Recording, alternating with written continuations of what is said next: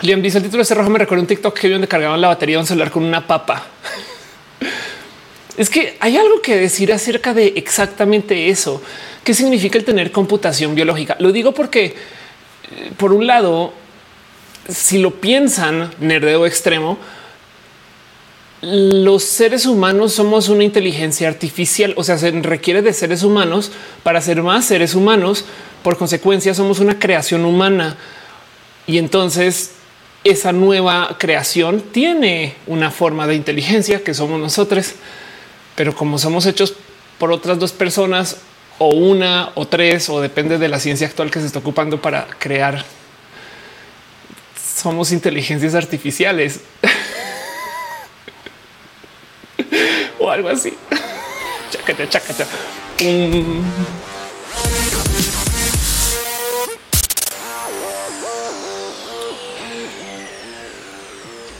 Gente bonita, gente del Internet, gente que está en casa en un día como hoy. Gracias por venir a Roja. Sean ustedes bienvenidos al show que se hace desde mi casa, que no les voy a mentir porque ya Nando Barragán está preguntando en el chat. Hoy no es día festivo y yo cuánto he dicho que Roja no se hace los días festivos. Tengo un problema y eso es un problema que lo platicamos en el chat de gente del team de moderación. Y es que no sabemos si hoy es un día santo o festivo. No tengo la más mínima idea. De hecho, llegamos a la conclusión que necesitamos algún católico o, o, alguna persona cristiana o alguien que maneje esta religión con más precisión que nosotros para saber si hoy es un día festivo. Mi calendario de festivos no lo dice. Entonces voy a asumir que el domingo de Ramos era un domingo para celebrar la gente de apellido Ramos. Y por consecuencia hoy yo no sé qué debería de ser, pero como dice en el chat Alon Stork, para mí es lunes, para mí también. Así que hoy voy a ser roja y tengo la mente abierta a considerar que es festivo pero no tengo la más mínima idea. Caro ya está diciendo los festivos son de jueves al domingo que viene. Ahí les dejo ustedes la duda, pero como sea, sean bienvenidos a Roja, este Roja que se hace desde mi casa, que eh, eh, se trata de organizar y poner a andar desde aquí. ¿Qué quiere decir poner a andar desde aquí? Que donde lo ven, tengo una compu donde estoy mostrando todo lo que quiero mostrar. En este caso, mi cuenta de Twitter, pero también tengo una compu donde estoy transmitiendo. Entonces yo hago los cambios de cámara. Soy yo. Pero también este show existe porque se está transmitiendo en varias plataformas. Estamos en vivo en youtube.com diagonal of course, facebook.com diagonal of course, twitch.tv diagonal of course y en su corazoncito diagonal of course o en mi corazoncito diagonal ustedes.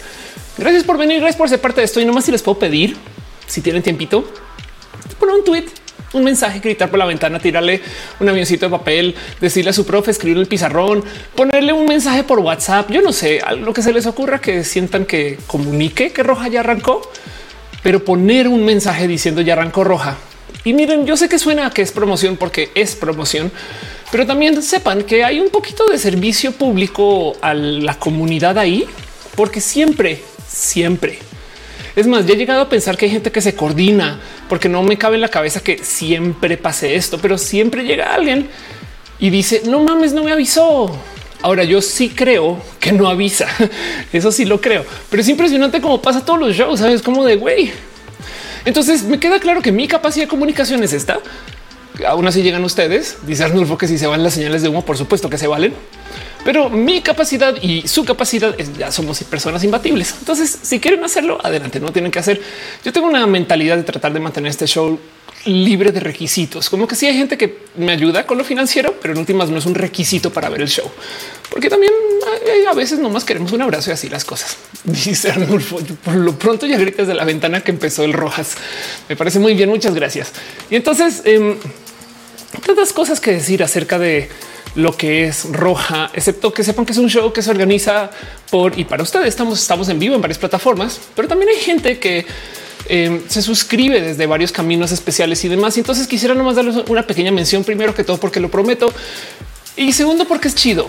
Nomás un pequeño repaso de la gente que está, por ejemplo, suscrita al Patreon, que si no ubican que es Patreon, es una plataforma chida del Internet. Pero le super quiero dejar un abrazo a Ana Navarro, Guillermo Lamjar, a Simahara Hicheja, Ignis 13, Aflicta, Artis Rue, Choc Cuevas, Francisco Godínez, Pollo Rico, Pollo y Trini, la gente que está en la lista de Patreons. De paso, también eh, hay gente que está suscrita vía las múltiples plataformas, o sea, porque estamos en en Twitch, en YouTube, en Facebook y demás. Yo a tomar la labor de levantar estos nombres antes de la transmisión. Entonces yo sé que alguien se habrá suscrito ahorita en potencia y en cuyo caso ya ahorita leo sus nombres, pero como sepan, les quiero super dejar un abrazo a la gente chida que está suscrita también desde las plataformas. Sankoku 666 y Santos G, Yanko Babel, Yaja, Ilustra, Wisdom Harris, via Enix Val, un polinomio se balanceaba, Tefanis de Crisis el 14, Sol Media Estudio, Soliloquio de Lum Silvia y Siu, Silk C0507, Sensates de Mente Sanda Bella, René Alberto Ortega, Mina Catarraúl, Fomperosa, Rafael Villalobos, Pollo Rico, Pollo Pinto, Det, Perruno H. También te queremos, también te queremos a ti, Perruno, Paulina C, Paul Pacheco, Pasos por Ingeniería, Pamela Gutiérrez, Nora Neco 09, Nora Adrenalina, Nora GR News, Snake, Nestor Prip, Nekashi, Nadia Shontop. También un abrazo a Mubasa, Musicarina, este eh, Miss Wizero 2, Mistra, Blue, Minerva López, Mike Lugo Mejía, Art, Maite Torres de Farias, Mávila Morales, Maurrua, Marisela López Lozano, Marilino Char Rodríguez, Mariana Rom Galvez, María del Mar, Elizabeth Barrios Colina en mayúsculas, Luxes 02, Magdalena Álvarez, Lun 07, Luis Maclachi, Lucero Quilla, Lumas, el Lut, Id Mother, la rama del Koala, Krille, Nat Katza, Julián Galo 6, José Cortés, Jorge Garcudo, Jorge Díaz, Jessica, mi Javier, Saurio 93, ya de oír, Irno Hamir, RN House of Pancakes, Hígado de Pato, Héctor, Héctor F. Arriola, Arnulfo García, Harngaf, Alil Velasco, Haji Bajo PS, Gustavo Rocha, Gary Dragon, Gibran Rivera, Jerónimo Quintero, Germán Briones, Garnachita, Galván King, Gabriel Mesa, Frías 0922, Flavio Madalles, Hernández, Fernando Rivielo, Fausto Ceturino, Estefanía Lanis B, Eri Frank, Emanuel Marroquín, el comentador Edgar Riego, Ed Riego, Ed del Valle, Don Lante, David Nu, David Torres, Daniel Montes, Daniel Vargas, Caro, dale, Caro, Cintia Kent, Cristian Franco Corbait, Copiluna, Carlos Caravito, Carlos Como, Brian Marroquín, Brent Iña. Brenda Pérez Lindo, Birds Hernández, Ballena Gordita, Susana Maes, Arnulfo García, Arbano, Bobs Caras, hasta Angie Pride Less. Quien tiene un canal de Twitch bien chido y una cuenta en TikTok bien cool. Angie Arias, Andy Erika, Andy Mejía, Andrés Felipe Hurtado Murillo, André Bete, André Conde, Ana Virgen, Alex Iben, algo de Vértigo, Ale Galván, aquí a 007 Aflicta y Areplays. Gracias por ser parte de esto y por acompañar. No podría arrancar este show sin leer sus nombres, sin dar las gracias, sin agradecer el hecho que estén acá. Y pues sí, a veces llega gente y entonces en lo que arranca el show deja sus abracitos financieros y demás. Eh, Rosy Guzmán se hace follower en Facebook eh, y en Twitch. Josupan que se resuscribe, en Goku 66 se resuscribe, Caro se resuscribe. Lleva 56 meses, que es el conteo oficial de cuánto tiempo lleva este show. Gracias, Caro. Silvia y Wisdom Harris, gracias por suscribirse también. Y Arnulfo, gracias por darle amor a este show. 56 meses es un chingo de tiempo. Muchas gracias. Pero bueno, de paso, de nuevo, nomás por recordarles, sepan que como este show se está haciendo en vivo, cuento con ustedes para que me digan si se está viendo bien, escuchando bien todo esto. Dice, claro que es el quinto aniversario hoy. Carajo, este show tiene cinco años, güey.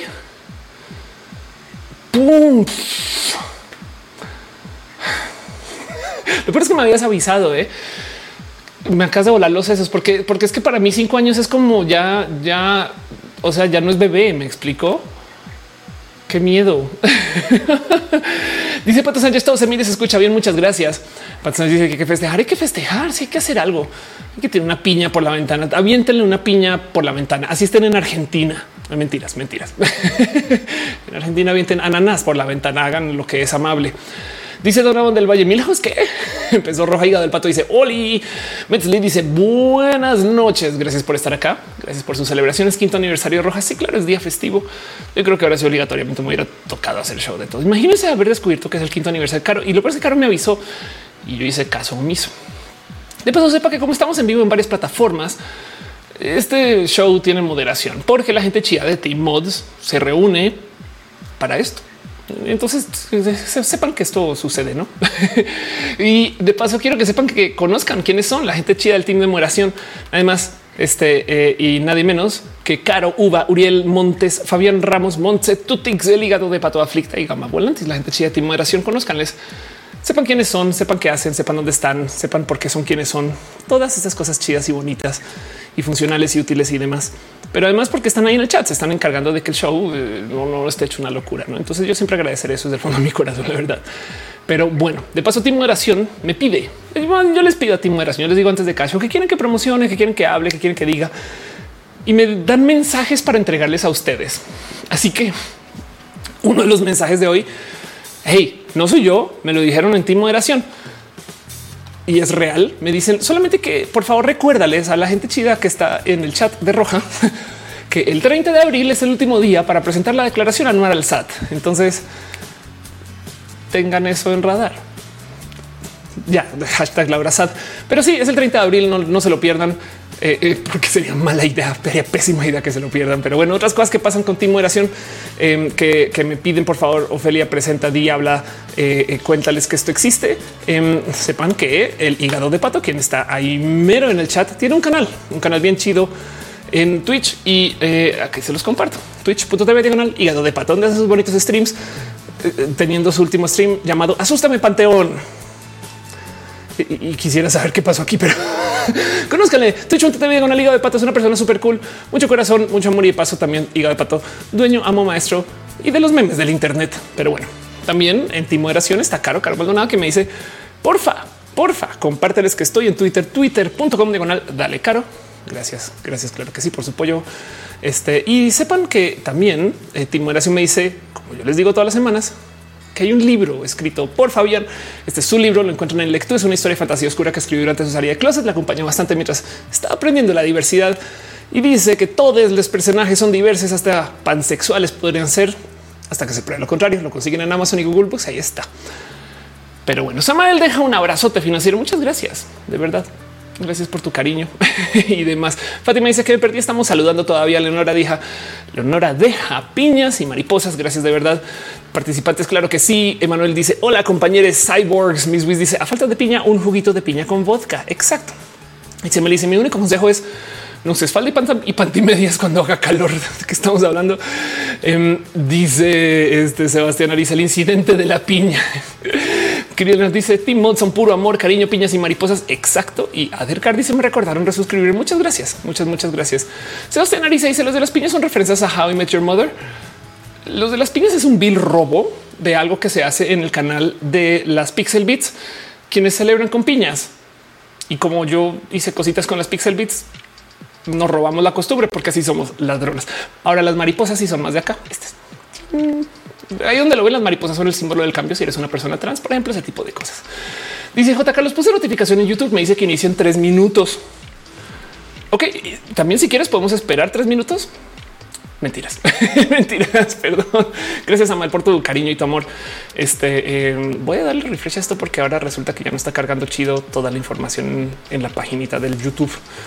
Em, pero bueno, en fin, gracias por venir, gracias por estar acá y gracias por avisarle a las personas cercanas y o lejanas que aquí están eh, por encargarse de que este show funcione dentro de todo y todo.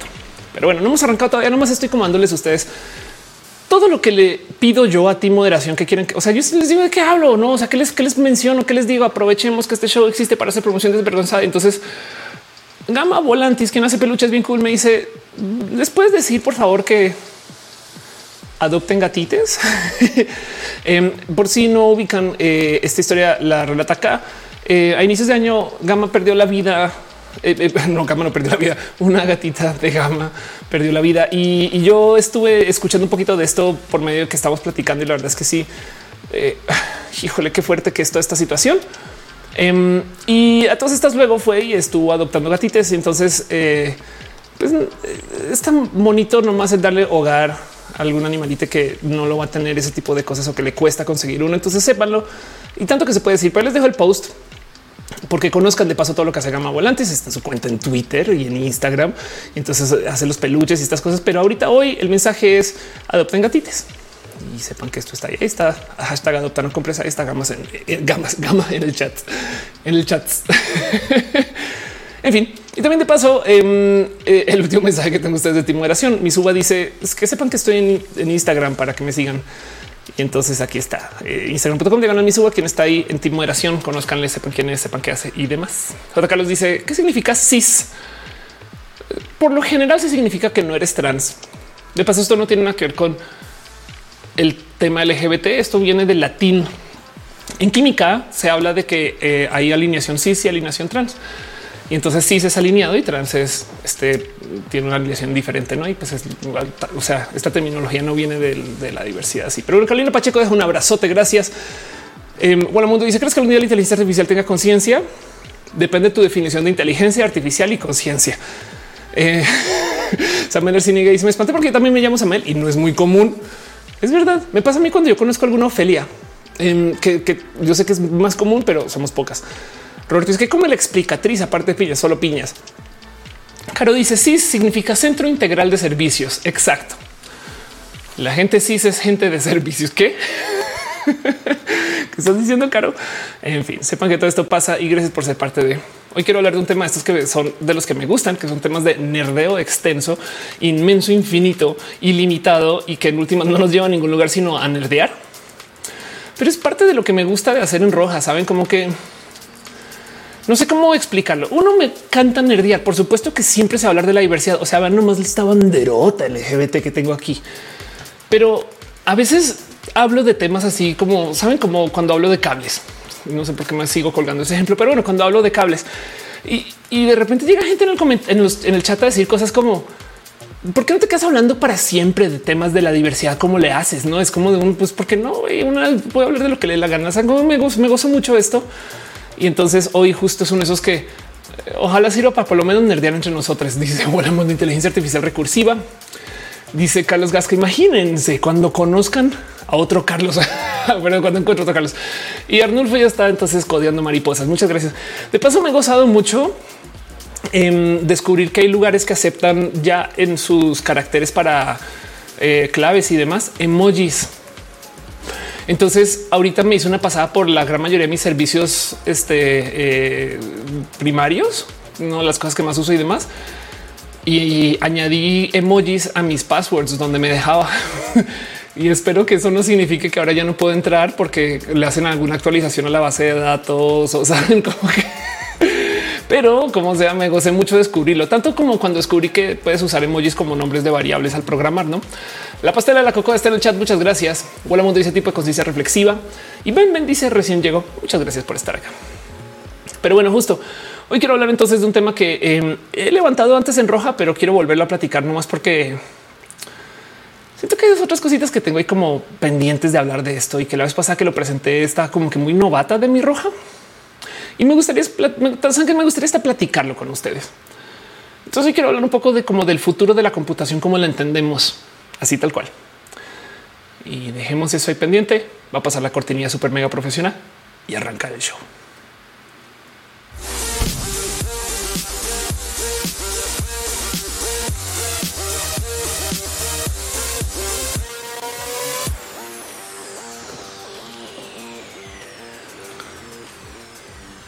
Si ustedes quieren algún día trolear a alguien, envíenles descarga más ram.com. Es un website donde puedes ir y este, según el plan que pagues, puedes descargar RAM para tu computadora para que se actualice automáticamente y funcione más rápido. Espero que no tenga que explicar por qué esto es una broma, pero, pero hay gente que genuinamente sí, sí lo procesa. Y el problema de este chiste de descarga más ram.com es que como hoy día tenemos computadoras en la nube, no o sea, literal, tú puedes rentar una compu para hacer tus renders. Entonces, técnicamente, ahorita sí puedes ir y contratar más RAM. Solo dejo eso ahí. Entonces, esto cada vez se vuelve menos broma. Y el punto aquí es que esto le habla mucho al cómo estamos estructurando nuestra computación desde hace muchos ayeres. A veces me pregunto por qué no nos dan las computadoras con todo el RAM posible. Pues bueno, claramente tiene que ver con el cómo el sistema capitalista estructura las computadoras para que sean de muchos modos este como estos como módulos que les puedes ir añadiendo, no? O del otro lado también hay que entender que el qué significa que una computadora pueda crecer. Y lo digo porque a mí me encanta, o sea, me rebasa, me gozo mucho la nerdez que hay detrás del hecho de que hay gente que está tratando de desarrollar computadoras que no funcionan por un diseño mecánico. Fernando se nos deja un abrazo financiero y se felicidades por el aniversario. Muchas gracias. Me gusta pensar que eres una juglareza, pero de nuestros tiempos. Ándale, qué chido. Solo que en vez de contarnos historias de pasado, nos cuentas historias del futuro. Qué bonito pensar eso. A, mí me encanta futurologiar porque, mm, pues porque nada, porque te la pasas imaginándote cosas, no? Carlos Gasca dice la computación llegó después de nuestros conocimientos, por eso siempre hay algo novedoso. Eso también es verdad. Pero hay que entender que el motivo por el cual las computadoras están diseñadas como las diseñamos es porque tratamos de controlar lo máximo posible. Son máquinas complejas. Pero aún así, de todos modos, hay gente que está queriendo hacer diseño de, por ejemplo, algo que se le literal está presentando al mundo, como esto no es nada nuevo, computadoras biológicas. es biología básica O sea, entonces, ¿cómo funciona? Los científicos de Estados Unidos afirman haber desarrollado la primera computadora biológica hecha de biomoléculas y puede descifrar imágenes cifradas en chips de ADN. Un equipo del Instituto de Investigación Scripps en California, el Instituto de Tecnología Technion Israel afirma que ha creado el sistema informático utilizando biomoléculas. Y entonces lo que hacen es que tiene una computadora biológica que puede descifrar por separado imágenes fluorescentes de los logotipos del Instituto de Investigación puestos este, frente a esta computadora, ¿no?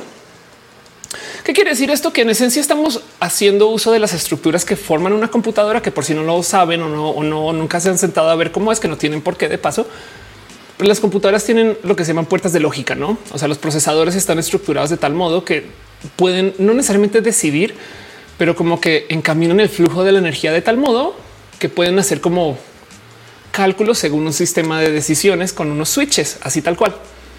Y entonces el tema es que hay gente que está diciendo, pues bueno, no necesitamos hacer transistores específicamente o necesitamos hacer puertas lógicas con sistemas enteramente eléctricos. Si existe biología que también carga electricidad y se puede entonces diseñar una molécula que de cierto modo, aunque la molécula es bastantes veces más grande que lo que se consigue en un microprocesador, de todos modos, pues si tienes suficientes o si los estructuras de tal modo, puedes entonces hacer un diseño que haga cálculos computacionales que es una computadora para este caso, una caja mágica que tú le entregas información y te da o un análisis o un procesamiento de ese dato, no por así decir, que, tú le puedes dar como un organízame esto, cosas así como este corte que ya tenemos como que muy solucionadas hoy en día a nivel de chip. La pastela dice que si son Turing complete, algunas.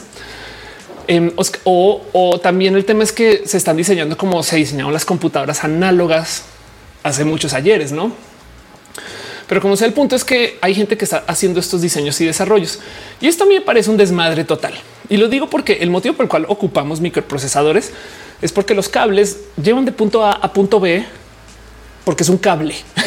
si tú en vez de usar un cable usas, no sé, una raíz de un árbol, por así decir, pues esa raíz va a tener salidas y resistencia y formas raras. Me explico como por dar un ejemplo. No tiene que ser una raíz, me, la mame, pero me entienden. si usan algo que no es necesariamente un cable directo hecho en un metal específico que puedes medir y calcular fácil y fácil es un decir. Entonces, el que lo hagan sobre biomoléculas es una reverenda mamada que al parecer funciona. No, y entonces hay mucho que hay detrás de esto. Em, hay muchos intentos y, hay, hay un sinfín de chidos acercamientos, no? Porque, por ejemplo, no solo pueden existir para hacer uso de lo que conocemos con la computación actual. Acá tenemos computadoras biológicas que tienen lo que se llaman motores moleculares. Cuando digo motores moleculares es que es posible que las moléculas hagan alguna acción física, no? Entonces, a diferencia del paradigma de la computación actual como la conocemos, que es que no el que este, por así decir los cables, aunque son cables muy pequeños, pero los cables de todos modos van de punto A a punto B y tenemos una puerta lógica. Acá tenemos una forma de motor que puede cambiar según alguna decisión que se ha tomado, lo cual quiere decir que, a ver, pensemos en esto. Podrían ser procesadores que si bien no van a ser del tamaño, o sea, van a ser más grandes, se pueden ajustar a soluciones. lo cual quiere decir que imagínense un procesador que para un set de cálculos que viene, capaz y requiere de más memoria. Entonces no hay broncas porque al otro lado de la máquina voy a modificar el procesador para que ahora funja como memoria. Wow, saben como que las aplicaciones de esto son wow. Pato Sánchez dice sería un procesamiento químico. Mm, sí, algo así. Em, acá hay un caso en particular que me rebasa de paso, me da, mucha risa, pero em, esto es una computadora que funciona por así decir con baba, o sea, dice slime, no? Entonces, en esencia, eh, cuando digo consideremos que es una computadora, mantengan la mente abierta, pero el tema es que esto es una computadora que soluciona caminos y rutas por medio de cómo esta babita puede encontrar el camino y ruta más óptima. Y entonces eh, el tema es que la pregunta aquí es justo cómo puedo volver esto un tipo de procesador que nos funcione. Pero si tú le das, o sea, piensen ustedes que esto es exactamente lo que trata de hacer un sinfín de sistemas de procesamiento lógico dentro de un procesador como lo conocemos para encontrar una ruta que puede aplicar en Google Maps. Si logramos hacer que funcione en conjunto este encontrador de rutas natural o bueno, biológico, porque no es natural, y un procesador estándar, entonces podríamos tener como un esquema biológico que lo soluciona más rápido, porque esa babita opera de modos enteramente intuitivos. Saben? Nico Signio dice un canal viejísimo de divulgación. Vuelve a D-News. Carlos Gasca dice estoy confundida. Chocodas dice bien veritación que ahora se está buscando mucha tecnología análoga porque no se desperdicia poder computacional. Sí, eso es verdad. Eh, de paso, nomás por explicar un poquito. Eh, luego de tener eh, un chingo de sistemas análogos para hacer cálculos, medidas, etc., nos, nos mudamos a digital porque todo se puede interconectar en digital es un lenguaje estándar, pero capaz si había cosas que todavía funcionaban tener en análogo y no muere nadie, no? O sea, manómetros, por ejemplo, un manómetro es un medidor análogo de presión, no de presión, de presión de gas. y entonces el manómetro está ahí puesto y pues está midiendo, no? Pero si tú tenemos un sistema digital, tenemos que tener un sensor digital, una pequeña CPU que lea esos datos, una pantalla eh, y algún tipo de sistema o software para operar todo eso, que es más complejo, pero como está en digital, quien quita que algún día podamos conectar ese manómetro digital a otro sistema, ¿no? Y se van a poder hablar, mientras que el manómetro solamente la aguja, pues da lo que da la aguja, ¿no? Por dar un ejemplo muy simplificado de lo que es tener tecnología análoga. El tema es que la tecnología análoga es muy a prueba de fallas. Y es un poquito como cuando tú, por ejemplo, haces música o haces algo que tenga que ver con escenario y tú no quieres tener una CPU en escenario porque si se crasha Windows, se va todo. Tú prefieres tener un pedal que opere por su cuenta y un cable no que no pase por ningún computador y tú quieres tener un sintetizador que opere diferente al pedal y tú quieres tener todo por aparte en sistemas análogos, ojalá que no fallen, no, o que por lo menos no dependan de Windows o, para ese chiste cualquier sistema operativo, no? Porque me quedé usa Linux. Bueno, te cuento lo que es tener drivers para un pedal de guitarra. Pero Madera dice para inteligencia artificial, los sistemas análogos son más eficientes que los digitales. En general, el problema es la interconectividad de los sistemas. Tico Signes dice un canal viejísimo. Ah, perdón, Dinios, ya te había leído. Pero bueno, volviendo al punto, el tema es que hay un sinfín de desarrollos que le hablan hacia el si la computación puede ser biológica. Y entonces, como se decía en el chat, sí, sí es un destapalle. O sea, la verdad es que pensar el tener eh, eh, computadoras que, por ejemplo, estén dentro de células vivas implica que la célula se tiene que mantener viva. no hay de entrada. Pero los paradigmas que nos ofrecen son bien interesantes de considerar, porque en lo micro hay que hablar un poco acerca de él, cómo esto significa que podríamos tener computación que crece a medida que literal replicamos la célula, porque la célula tiene mecanismos para eso. Sebastián Ariza dice cómo funcionaría un medidor de depresión. Irónicamente podría ser con presión también. Si tienes depresión, es de si estás muy bien fuera de la depresión, lo, lo primes con ganas, güey. Entonces, mentiras, estoy diciendo estupidez, no me peleen. le dice, el problema de los sistemas análogos que pueden ser muy eficientes, solo son para los propósitos particulares y no para el uso general. Totalmente de acuerdo. Pato Sánchez dice, creo que ya hay almacenamiento biológico. Por ahí que ya se ha logrado almacenar eh, películas en proteínas y es verdad. Parte del tema, por ejemplo, del ADN es que el ADN es un archivo.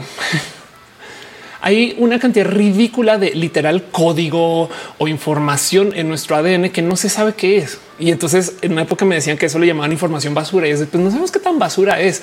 No más sabemos que no tiene ninguna expresión específica que podamos medir o que podamos medir con facilidad, no? Y entonces hay quien habla acerca de que existe, por ejemplo, memoria genética y, entonces es posible que capaz si tenemos cosas guardadas ahí. Em, pero ahorita voy un poquito más con ese tema. El punto es que volviendo a las computadoras biológicas, hay cosas que son bien complejas. Y si bien estamos aquí hablando acerca de moléculas que tienen un sistema de hacer computación súper básica dentro, em, hay gente que está haciendo cosas un poco más complejas, como por ejemplo el tener neuronas, reales neuronas y usarlas para hacer cálculos. Y entonces ahora tenemos un tema, porque hay que tener una red neuronal, pero de reales neuronas que nos permita hacer cálculos. Y hay gente que está genuinamente haciendo este desarrollo para poder tener literal pequeños nanocerebros para usos computacionales. Entonces, esto es una realidad. Hay gente que está tratando de crear un esquema donde tienes neuronas, por ejemplo, en un platito Petri, por así decirlo, o en un sistema. Y esas neuronas entre sí, pues no más tienen esta capacidad de comunicarse para solucionar los problemas que se les enseña a solucionar. Pero yo nomás dejo esta pregunta. ¿Cuántas neuronas puedes tú tener en un sistema externo antes de decir están pensando por su cuenta?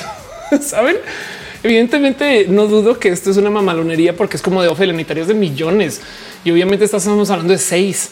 o alguna cosa así. Pero de todos modos es una buena pregunta porque es un si vamos a comenzar a hacer esto, hasta dónde lo podemos llevar. Y del otro lado, si solo ocupamos de seis, y aquí les doy una pregunta, ¿prestarían ustedes seis neuronas de su cerebro para este uso en vez de tener que tener seis ahí externas, alguna cosa así? José Pancakes dice creo que si vamos por ahí vamos a terminar creando los cerca. Algo vertigo dice buenas noches. Gamo Volantis dice oli, oli, oli. Mónica Gavilanes dice me perdí mucho. Estamos comenzando todavía. Y entonces hay mucho que decir acerca del qué significa tener computación biológica, porque soluciona muchos problemas y crea millones más. Pero es un paradigma muy interesante, primero que todo, por la adaptabilidad de los esquemas biológicos.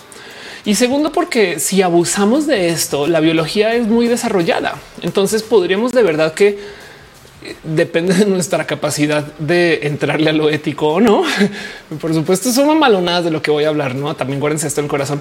Pero si le entramos a pensar en esto, podríamos de verdad abusar de cosas que ya sabemos que funcionan en la biología. E, entiéndase, podríamos quizás extraer algún modo con el cual una computadora pueda tener alguna forma de quererse autodefender por naturaleza. Me la estoy volando con eso. Estoy pensando en el super mega futuro eh, sobre decir que esto se habla mucho en la ciencia ficción, en nuestro espacio favorito de la ciencia ficción en este canal, en Star Trek. A cada rato nos presentan super tecnología que es biológica. Este es un caso en particular de una nave que se llama Gomtu. No sé decir si es una nave, es una entidad, es biológica, pero la ocupan como nave. Spoiler, cuando se encuentra y, se habla de esto en Star Trek, está completamente abandonada y no sabe cuál es su propósito y dónde está y a dónde ir, pero tiene pensamiento propio no más que tiene que hacer interfaz con alguien y adentro hasta crea una habitación para ser controlable. Pero el punto es pensar que si lográramos desarrollar este tipo de tecnología que nos deje hablar tanto con lo biológico, pues del otro lado lo biológico es tan avanzado que podríamos considerar aplicativos así.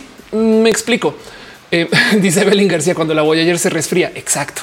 Bien que podríamos tener alguna forma de darle características de lo biológico a computadoras.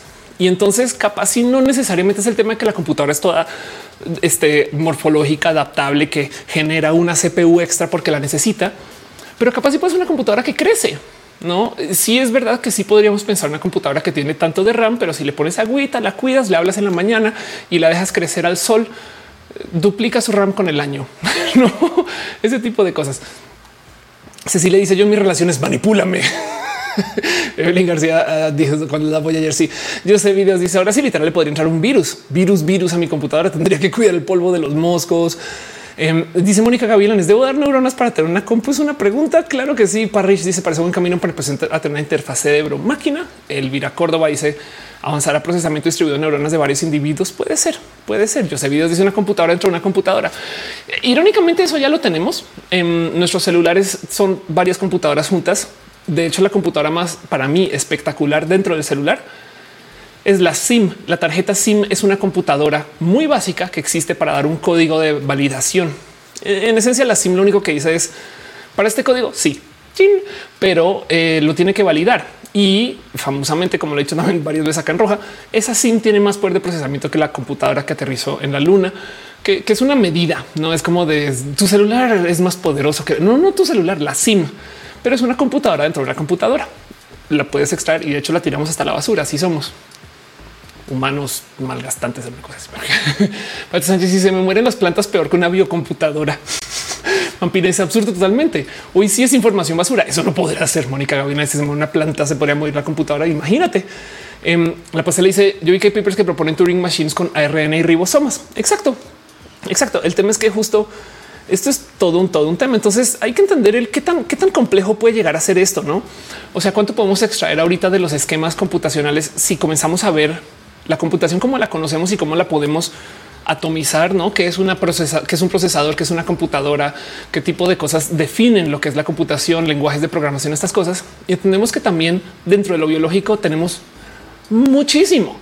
Y entonces, por ejemplo, volviendo al tema del que está hablando de la memoria genética, el tema de la memoria genética es todavía algo que no está, o sea, como que a fondo trabajado, pero que por supuesto hay mucho, mucho, mucho detrás.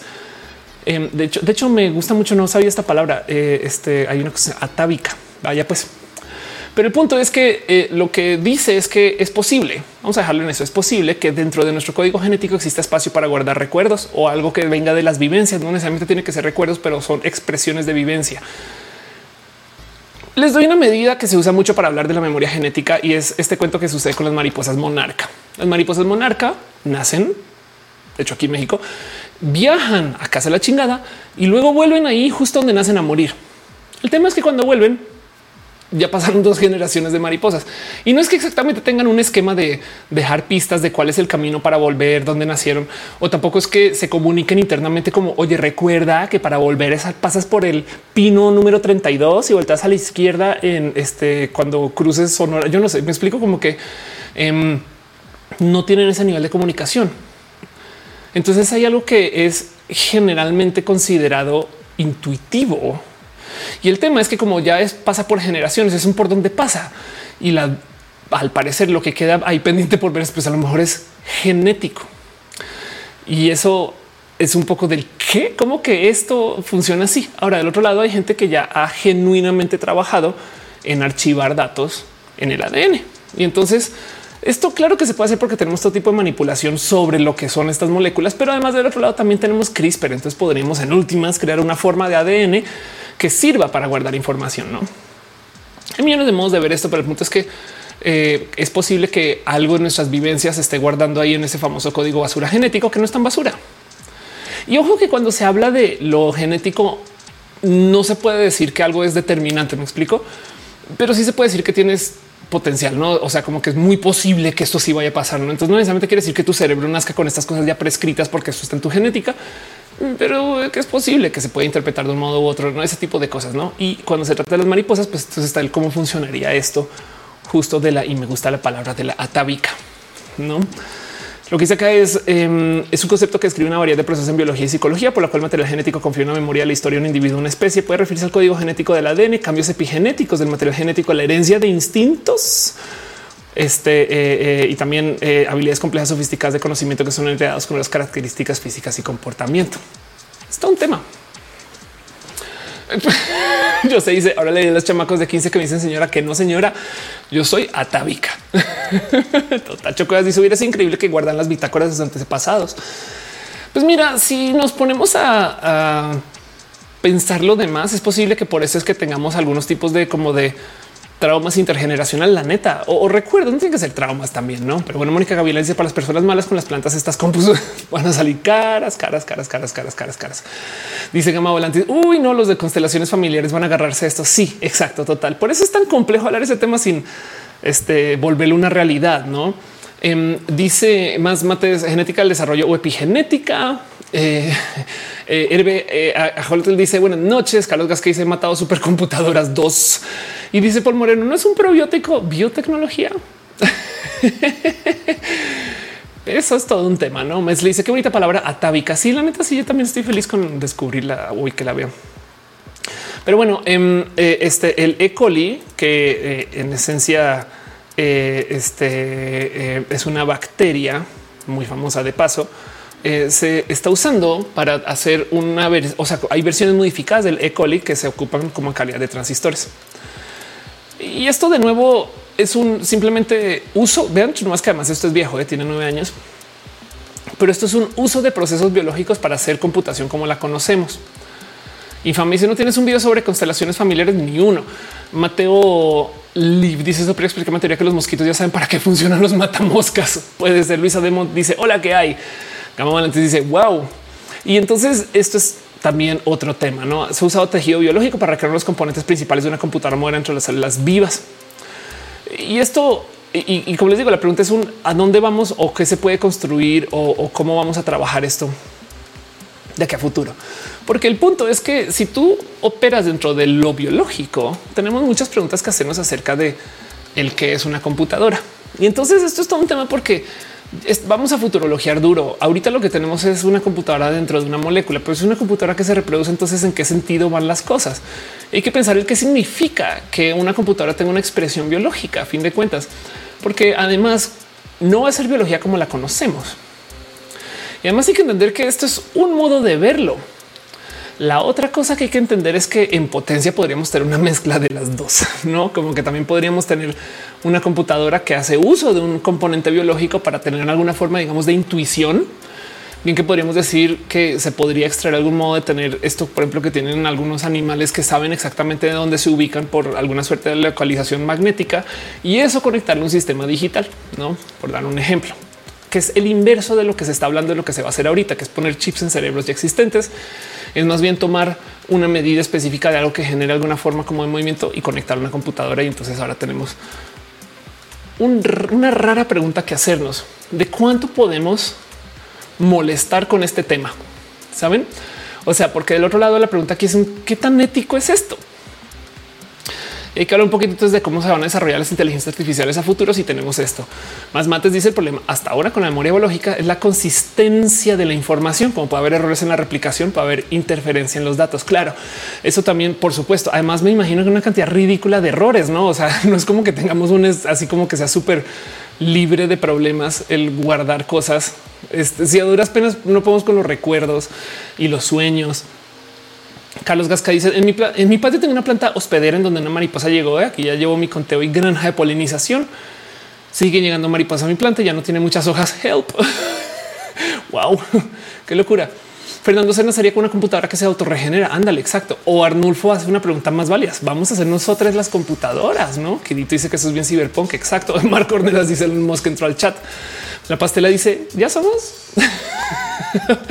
Juan Carlos dice quiero poner una memoria RAM externa en mi cerebro. La neta yo sí lo haría y seguramente existe algún modo de pensarlo. En la película viejita que le recomiendo que se llama Johnny este Mnemonic, em, que se trata un poquito de eso. Es, un drama. Le, he presentado varias veces en roja, pero por si no ubican que es Johnny Mnemonic, véanlo. Es un es una pre Matrix de hecho, pero es buenísima porque lidia con es una historia de acción acerca de, no totalmente no es Neo, sino es este eh, otra persona que hace Keanu Reeves que trafica datos, pero para traficar esos datos lo hace en su cerebro. Y entonces tiene que tomar una decisión porque le llega un, una chamba súper compleja que tiene que tomar a las malas. Y el tema es que requiere de toda la capacidad cerebral que le pueda dar a la información que tiene que transportar ilegalmente. Entonces decide borrar su identidad para liberar espacio en su cerebro para poder transportar la información esperando que cuando llegue al otro lado y lo entregue pueda recuperar su identidad. Y es una buena película, de hecho. Pero bueno, el caso es que esto es, esto es viejo, ¿eh? de paso. Esta peli, para que entiendan de cuándo la banda estaba nerdeando de esto, a ver si por aquí aparece la... Eso es del 95, vean, cuatro años antes que Matrix. Carlos Gasca dice, si busco ayuda, si alguien en el chat sabe acerca de cómo hacer crecer más la planta para que se sigan alimentando las orugas, lo agradeceré. Órales. Aflicta dice neuromante acaso. Este ella se está preguntando. Dice Pato Sánchez, una peli poco volada, pero interesante. Sí, es voladísima. Además que a mí me gusta mucho que es de esa época que Estados Unidos estaba enamorada con este Japón malvado. Entonces, em, los grandes capos de, de, los datos son todos como tipo samurái japonés, empresario del futuro. En fin, Julián Aguirre dice qué porcentaje del cerebro usamos el 100 Em, e-, ese cuento que usamos y ocupamos el tan bajo porcentaje es una leyenda. Juan Carlos dice un artista que se implantó una cámara en su cabeza y en las fotos las expone en galería. Exacto. No solo eso, em, ese artista en particular, em, este Neil eh, eh, Harbison, eh, tiene una TED muy bonita porque usa también su, su cámara para interpretar colores. Entonces el tema es que si mal no estoy, no tiene un buen modo de procesar, o sea, como que eh, no, ve bien colores. Y entonces usa esta cámara para poder ver, pero en este caso ver es lo siente, o sea, como que el implante, porque eso es un implante, eh, le comunica a su cabeza cómo se ven ciertos colores. Y lo más bonito de todo es que por consecuencia de que como lo recibe y lo escuchas por tonos musicales, entonces él entiende colores como un sistema cromático musical mejor dicho, eh, él hace una relación de tal nota musical es tal color. Y entonces lo más interesante de la situación de Neil Harbison es que él se viste en acordes. no como que tipo de eh, no, me sé ningún acorde, pero digamos que un acorde podría ser este, eh, saben, un acorde lo, genera tres notas. Entonces él se viste con tres colores específicos que serían un acorde, no? Y entonces así sabe que se está vistiendo bien. Lo más, la otra cosa bien interesante de Neil es que eh, logró conseguir que su foto del pasaporte incluyera la cámara porque es parte de él. No, y así las cosas. Pero bueno, el caso Adrián dice él vive el cromática. La neta, sí. Em, pero bueno, el caso es que hay que hablar un poco de eso, no? Porque de nuevo, como esto es ciencia ficción, me lo voy a llevar eh, a, la, ciencia ficción también.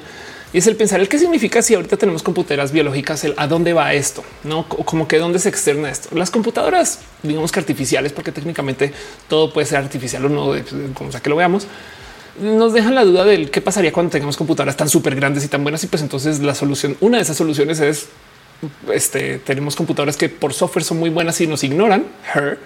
Pues por software son muy buenas y nos odian en Skynet o se crean robots tan buenos que em, en últimas eh, algún tipo de actividad toman contra nosotros. Pero estamos hablando de computadoras biológicas, es un poco más directo porque esto quiere decir que pueden crecer en un sentido que además eh, si, si se optimiza para algún uso, estamos hablando de que pudieron haber sido entidades que viven, ¿no? Entonces ahí tenemos que hablar de algo. Juan Carlos es una muy cyberpunk. Sí, la neta, sí, la neta, neta, sí. Em, pero miren, volviendo a Star Trek, donde se habla mucho de este tema, hay una escena en particular que de paso se la recomiendo. O sea, esto yo creo que esto es si, si, si quieren ver Star Trek solo por motivo, vean este episodio Measure of a Man. Este Measure of a Man en Star Trek em, es un episodio donde se debate si Data, el androide, es eh, pertenencia de, de la flota estelar o es una persona viviente, no? Y entonces yo sé que he hablado de esto varias veces, pero el caso es que se van a un juicio para determinar si una entidad que no es biológica, pero que tiene inteligencia artificial y es una persona enteramente mecánica, es una persona.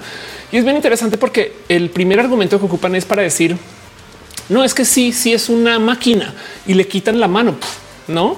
Y luego, para hacer el caso aún más claro, lo apagan. Le resulta que tiene un switch y el güey se apaga. Entonces dicen desconectamos a Pinocchio. Pero del otro lado también bien que podemos argumentar que eso también se puede hacer con seres humanos. Uno, literal, le podemos quitar un brazo y ponerlo. Eh, quizás no también conectado, capaz en el futuro sí, pero el punto es que también podemos desconectar a los seres humanos por un rato y lo hacemos a cada rato en temas de cirugía y más etc. ¿no? Y el punto aquí es que el cómo se soluciona el argumento se los voy a spoilerear, aunque véanlo, es pensando en el futuro de estas entidades. No, el argumento es muy potente porque lo que dice es Digamos que Data sí es un ser viviente. Por ahora es una persona. Y entonces tenemos la duda ¿no? de que si es una persona que le pertenece a alguien o si es una persona que tiene sus propias capacidades de decisión. Pero el argumento final es un qué va a pasar cuando sean varias personas, porque lo único que van a poder hacer en ese entonces es voltearse y decir miren lo que hicieron estos seres humanos cuando tenían poder hegemónico sobre nosotros. Y entonces da un poco del ahorita no sabemos, pero como va a haber más datas en el futuro, puede que nos juzguen por eso. Entonces mejor dejemos que sea persona. Pum. ¿Saben? Entonces dejo eso ahí como una versión extra mamalona del qué pensar acerca de este tipo de desarrollos de la ciencia que genuinamente está pensando en hacer biología que puede hacer cómputos bajo nuestro control. Porque si esto se dejara crecer por su propia cuenta, a lo mejor eventualmente puede desarrollar alguna forma de vida. Y, entonces acá pone en duda el que es vida, no? Porque es, una máquina que se creó para esto, pero ahora estamos ocupando para un caso que puede tener conciencia. Y ojo que esto no tiene que ser biológico para que exista. Luisa de dice persona es un concepto meramente filosófico. Exacto. Exacto. Es un tema raro.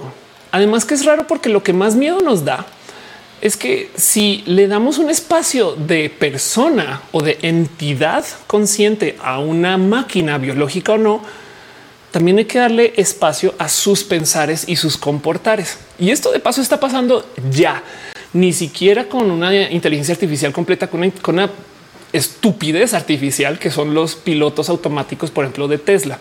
Y digo estúpidos porque se comportan muy tontos. la verdad es que todavía no tienen capacidad de tomar decisiones como que digas no mames los súper inteligentes que son ahora comparado con las inteligencias artificiales de 1950. Estas cosas son genios, no? O sea, también. Pero sí es verdad que los coches de Tesla pues, han cometido todo tipo de errores porque no son, no son tan buenos ¿no? y están aprendiendo todavía.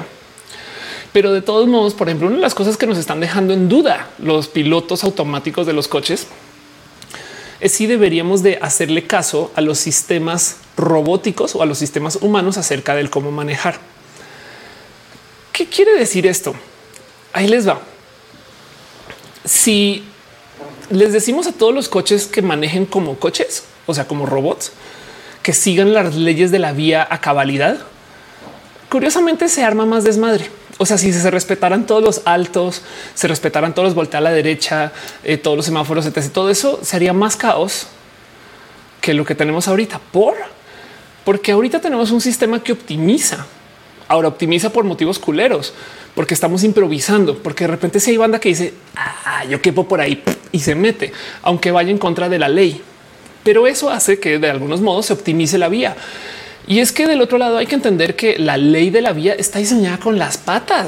O sea, hay semáforos que dices, güey, ¿quién coordinó esto? Saben? no, o sea, quién puso este semáforo y este semáforo y dijo esto va a funcionar? No. Y también hay cosas que si lo piensan, si ponemos todos los coches organizados uno detrás de otro, se tapan las ciudades, no como que el sistema está hecho guiño, guiño para entender que hay gente que va a andar más rápido que el límite de velocidad a veces y hay gente que va a improvisar y hay gente que va a hacer estupidez, hay gente que se va a volar el semáforo. Saben como que el sistema, el sistema de muchos modos le pide a la gente que, pues que improvise. No dice Luisa Demont con las patas occidentales. Sí, y de hecho, tanto que hay ciudades, eh, esto es una cosa más europea, pero que de todos modos que lentamente han estado quitando señalización y chequen el motivo uno es quitarle poder cochero a la gente que piensa que el coche es lo máximo. No, eso, me parece hermoso. Pero del otro lado también el tema es que si tú pones un semáforo y un cruce, entonces eh, técnicamente las personas solo pueden cruzar en este momento y los coches solo pueden cruzar. Entonces los coches como que llegan con más confianza. Así que hay ciudades donde lo que hacen es que quitan la señalización para que los cochistas se tengan que fijar. Ahora esto es en ciudades donde el castigo por eh, aventarle el coche a alguien es muy notorio.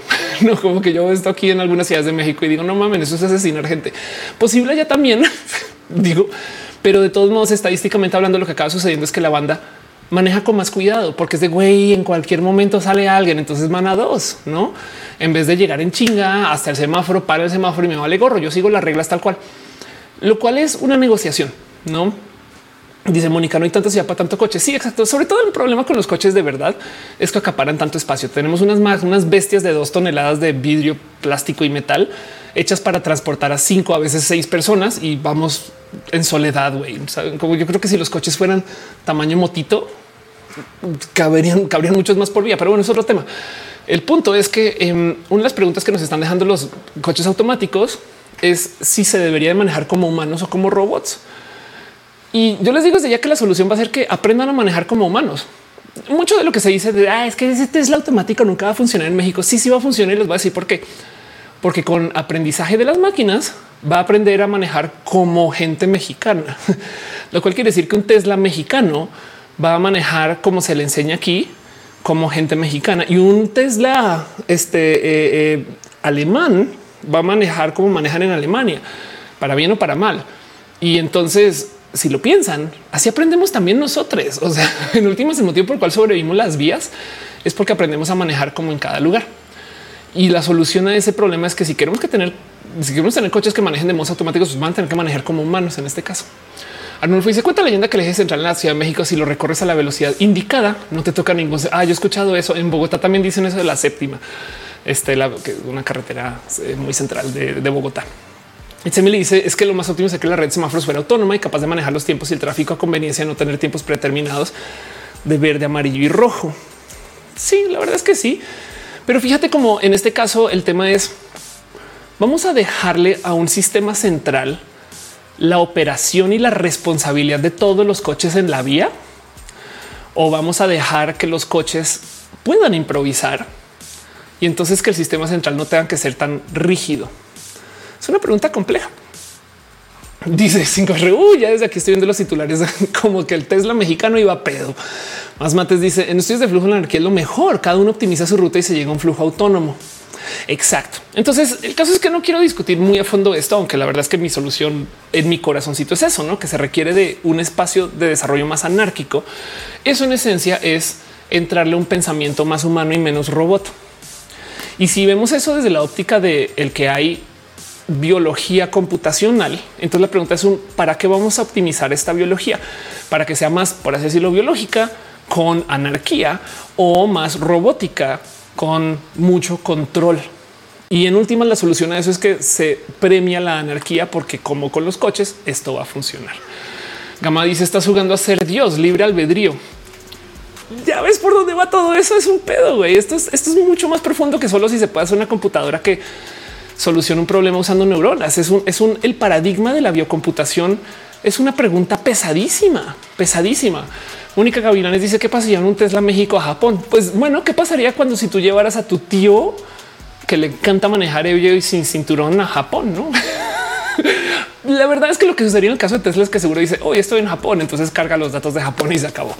Pero creo que esto lo hemos vivido. No Arnulfo dice si la futurología los coches se comunican entre sí, no se autogestionarían para circular? Es una buena pregunta. Licosigno dice siempre de usar un sistema binario, si es un cuaternario, los nucleotides en el ADN de la computadora sería más eficiente, más no más rápida. Es una buena pregunta. No tengo una respuesta, pero es posible que sí. Eh, Juan Carlos dice siempre hubo miedo con la tecnología y ahora inteligencia artificial. Sí, y hay que entender que la inteligencia artificial, o sea, las computadoras tontas de hoy son inteligencias artificiales del ayer. No es sino ver cualquier show del pasado que tenga inteligencia artificial como eh, este, el auto fantástico, Night Rider, Lobo del aire, este tipo de cosas.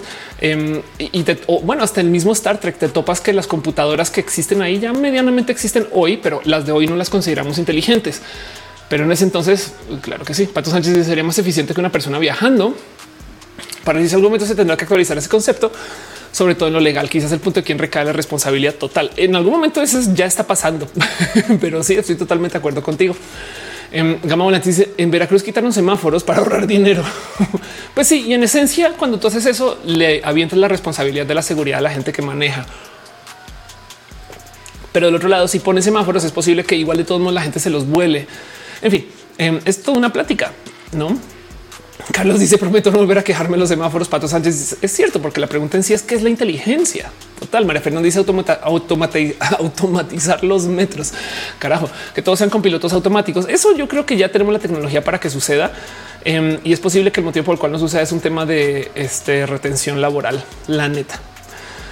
Pero bueno, también hay mucha responsabilidad detrás y, y otra cosa es tomar la responsabilidad de eso. Debe ser todo un tema. Bueno, este dice entonces para cuando una conciencia artificial es una buena pregunta. Ahora, ¿sabías que hay tantos nodos conectados al Internet como hay neuronas en un cerebro? Es un dicho, pero bien que se puede argumentar que todo el Internet de por sí en potencia tiene alguna forma de conciencia o no. Igual y no. La pregunta es qué es lo que lo hace consciente, no? Es una pregunta compleja. Em, dice Ale Carre, para algunas personas los semáforos son adornos. Juan Carlos dice, pero tampoco somos los puentes peatonales. Sí, aunque te digo algo, em, los puentes peatonales yo creo que no ayudan al problema o sea, hay unos que son necesarios, pero también del otro lado, los puentes peatonales le entregan la vía a los coches, no? Y, no debería ser tan así. Pero bueno, eh, diciendo porque ahí también puede haber, o sea, si, si tú le entregas la vía a los coches, también le imposibilitas el paso, por ejemplo, a bicis. Si haces eso, entonces la gente que está en bici va a encontrar que es más seguro andar en la banqueta. Si andan la gente de las bicis en las banquetas, porque es más seguro hacer eso que andar en la vía, eh, porque en la vía van así valiéndole gorro todo. Entonces, pues ahora haces las banquetas más inseguras para caminar. Saben como que el problema de fondo es que la cultura cochista es un poco más violenta, sobre todo porque la gente se le olvida que los coches son unas máquinas de metal vidrio de dos toneladas que asesinan con mucha facilidad. No Arnulfo se recuerda amigo microbusero. El peatón no son topes. Total.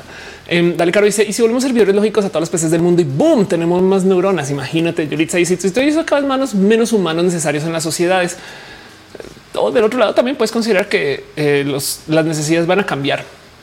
Digo, de muchos modos ya reemplazamos y automatizamos un chingo de chambas. Toda la industria automotriz ya está automatizada, toda. O sea, ya hay fábricas así a comparación de cómo se hacía todo a mano antes. Pero la industria automotriz de hoy es mucho más grande que la industria automotriz del ayer. En fin, em, el punto es que eh, hay algo ahí que, que hay que hablar acerca de este tema, porque la verdadera pregunta y el por qué me interesa todo esto Uno es por nomás dejar ahí en claro, oigan, hay gente bien nerd que está trabajando en hacer células computadoras. Eso ya es wow, no manches, qué bola de nerdos, güey.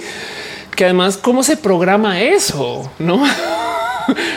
¿Qué tipo de hardware es este hardware que puede mutar, cambiar, crecer o morir? Y del otro lado, el eh, qué tipo de aplicativos se pueden hacer. Y esto es muy complejo porque esto es mucho más allá que solamente hablar acerca de una computadora cuántica. Esto es una computadora que podría respirar, no? Pero la otra cosa es pensar el entonces qué significa esto para sobre todo, que es lo que más me interesa, los enlaces que tienen que ver con lo pensante, no con el tema de neuronas. No sé si sabían o si lo hemos hablado en roja. Yo estoy casi segura que sí, pero que genuinamente Matrix arruinó una bonita propuesta que se había hecho en los cómics de Matrix acerca de lo que se supone que iban a ser los seres humanos.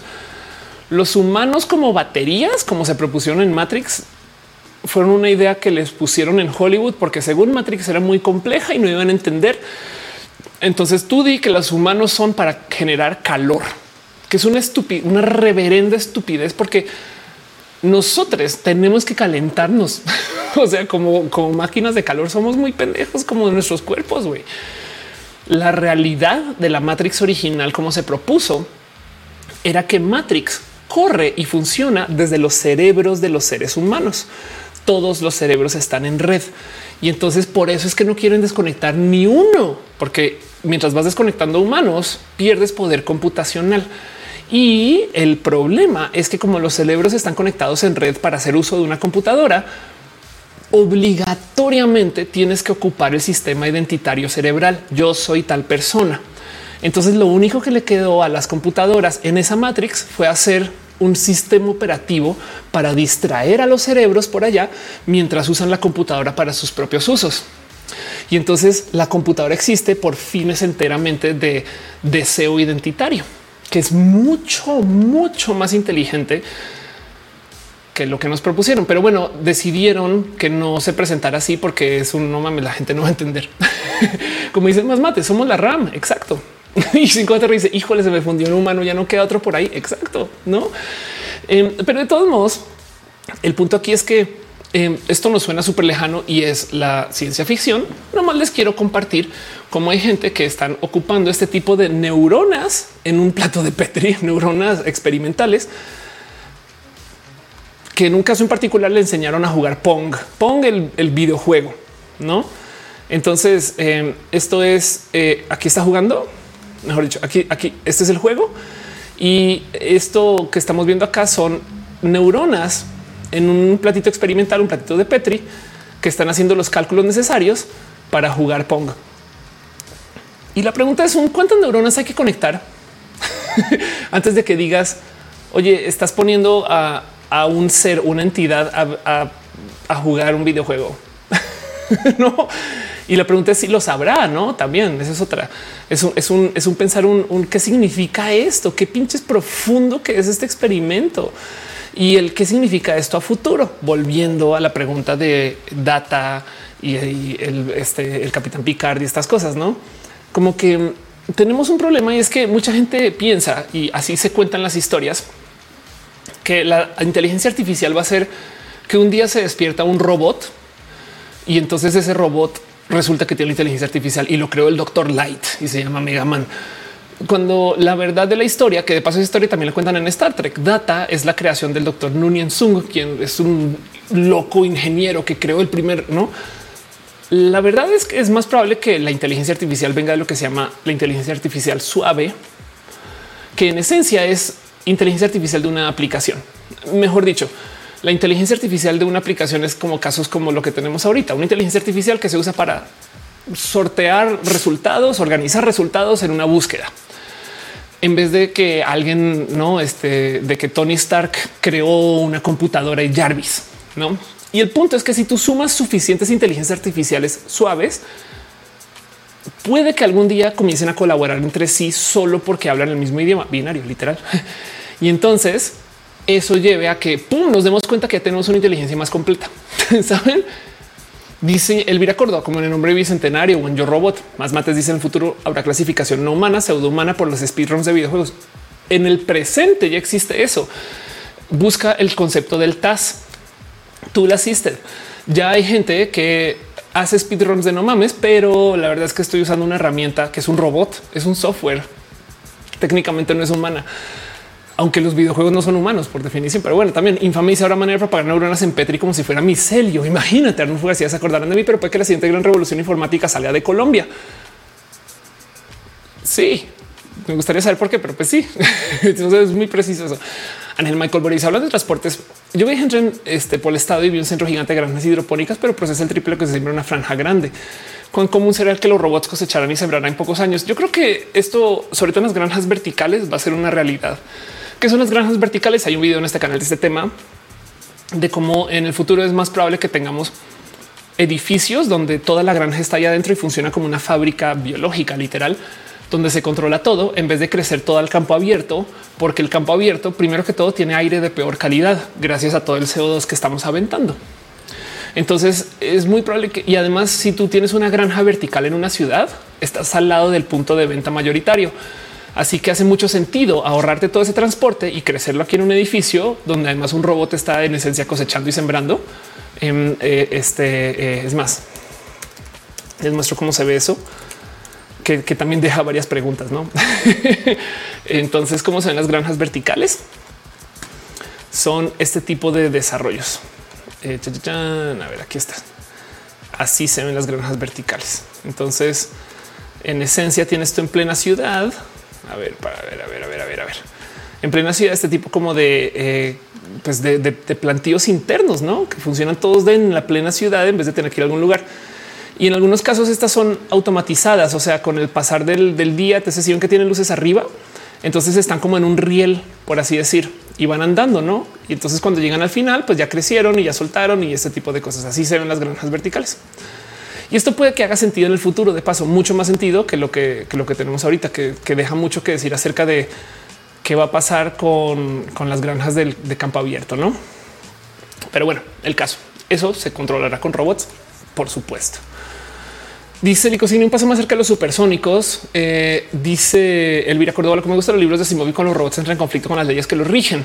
Eso es verdad, aunque esas leyes son una mamalonada. O sea, o sea, sí, no más que nadie las programa. Me explico. O sea, esas leyes no son como nos lo dicen en los libros naturales de cada robot. No hay por qué hacer un robot que respete eso y aunque lo respete, si lo piensas, habrá cómo hacer que el robot salte la ley. No, o sea, no, no, no, no lo puedes escribir de ningún modo que obligatoriamente lo tenga que seguir a cabalidad siempre. No, Ángel Michael dice esos edificios bien dar protección a las cosechas, ya que los desastres naturales dañan muchas granjas y más con el calentamiento. Sí, no, y de hecho, el mero hecho de que el aire libre por fuera esté tan cubierto de CO2 hace que las plantas de hoy ya sean de menor calidad. O sea, si es un hecho que hoy en día, por ejemplo, el, arroz, este trigo y demás eh, dan, eh, tienen menor calidad nutrimental que hace unos 20 años, no más por el CO2.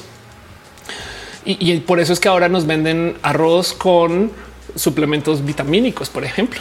Y saber sobre qué dicen las ciencias humanísticas, ahora se habla de la transhumanización más allá del ser humano. Exacto. No más que fíjate cómo por lo general cuando se dice el concepto transhumano, siempre se arranca o en la mayoría de las veces se arranca pensando en un ser humano que tiene algo que le hace atravesar la humanidad.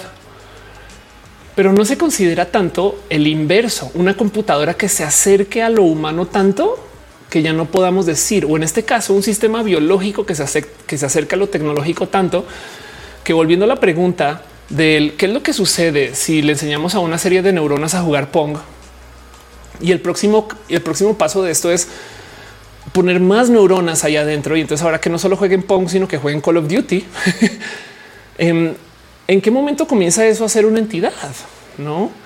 Y eso también es parte de la transhumanización. Ignis dice la compilación de las historias cortas de robots de Asimov tratan justo sobre cómo las mismas reglas de la robótica son fallidas. qué chido. Exacto. Gama dice dónde están sus likes. Gracias. Nos mates dice las realidades de la robótica no son consistentes, es decir, se generan contradicciones, por lo que provoca que cualquier cosa pueda pasar. Total. De hecho, otro análisis de estas leyes de la robótica, un modo más popular y además se hizo a calidad de parodia, fue la primera Robocop. Lo que pasa es que pegó como película, entonces las segundas ya se volvieron un poco más como digeribles como pelis de acción. Pero la propuesta de Robocop es una parodia de un futuro sintético robotizado donde se hace la pregunta de qué sucedería si le dejamos la ley a la computación. Y entonces nos proponen un policía que es tan automatizado que ya es un robot. Y entonces saben dónde se ve que es parodia en los comerciales, como que de repente te muestran, cortan y te muestran así lo que sería un noticiero del futuro súper distópico, donde se burlan mucho de a dónde va eh, la pérdida de humanización al hacer eh, policías este, artificiales, no? Perdón, pequeño paréntesis. No me ha asomado tanto por los abrazos financieros y las estrellitas y esas cosas. Muchas gracias, Ángel Michael Boria, por dejar tus abrazos. Fernando Cernas, este Aurea Castillo y Samael, gracias por tu cariño y tu amor. Ámbar Caramelo se suscribió. Vane bla bla. También pasó un chir. Muchas gracias. Y, hubo hype train en el channel y yo entero hasta ahorita. Pero bueno, gracias Taco Lechuga también por dejar tu cariño y tu amor aquí en el canal. Pero bueno, dice Espantajo, podríamos pensar el derecho de las máquinas a reproducirse sin intencionalidad humana. Total. Es que es que de nuevo es un la diferencia entre esto, no una computadora que juega Pong y la propuesta que se hace en Star Trek. Yo sé que está muy volado, pero la propuesta que se hace en Star Trek de eh, el si un ser artificial es ser humano no está tan, tan, tan, tan, tan lejano. Saben? O sea, yo sé que esto es ciencia ficción, porque primero que todo es un ser, es un ser humano que es funcional. No, o sea, como que hay que pensar un poco del también es que hay que analizar cuál es la propuesta que nos hacen aquí de data ¿no? de, esta persona. Em, pero del otro lado, la verdad es que yo sí me hago varias preguntas y yo creo que mucha gente también, ¿no? De hasta dónde podemos crecer esta liga sin dejar ahí como pendiente el que qué significa que algo sea una inteligencia artificial. Porque volviendo al tema, de que si las inteligencias artificiales son suaves o duras, no este, este, cuento de que tenemos inteligencias artificiales que no consideramos inteligentes, pero que si las sumamos todas sí lo serían. Entonces el tema es que la inteligencia artificial un día va a ser algo que nos vamos a dar cuenta que ya hay aquí. Y entonces esto es todo un tema. María Fernanda Almenta dice: ¿Has visto los videos de las cucarachas este, conducidas por microcomputadoras que podrían manejarlas en laberintos? Claro, eso es verdad. Eso, eso es, total verdad. Y también del otro lado, a ver, em, a ver, voy a ver si lo encuentro. Em, hay casos también de esto sucede en el reino animal, por supuesto. Miren, no les quiero mostrar videos porque es horrible, pero sepan que hay casos donde, por ejemplo, hay parásitos que se adueñan del cerebro de insectos y son videos absurdos, absurdos de ver, porque son literal. Tú ves un insecto que parece estar vivo y resulta que adentro tiene otro que lo está manejando. no? Y entonces hay mucho que decir ahí acerca de qué significa eso para el cómo estamos posicionando estas computadoras biológicas que en últimas el problema es que si tenemos una computadora que ocupa neuronas para jugar Pong, no quiere decir que entonces se podría escribir al revés, hacer que nuestras neuronas por algún motivo nativo puedan procesar Pong intuitivamente.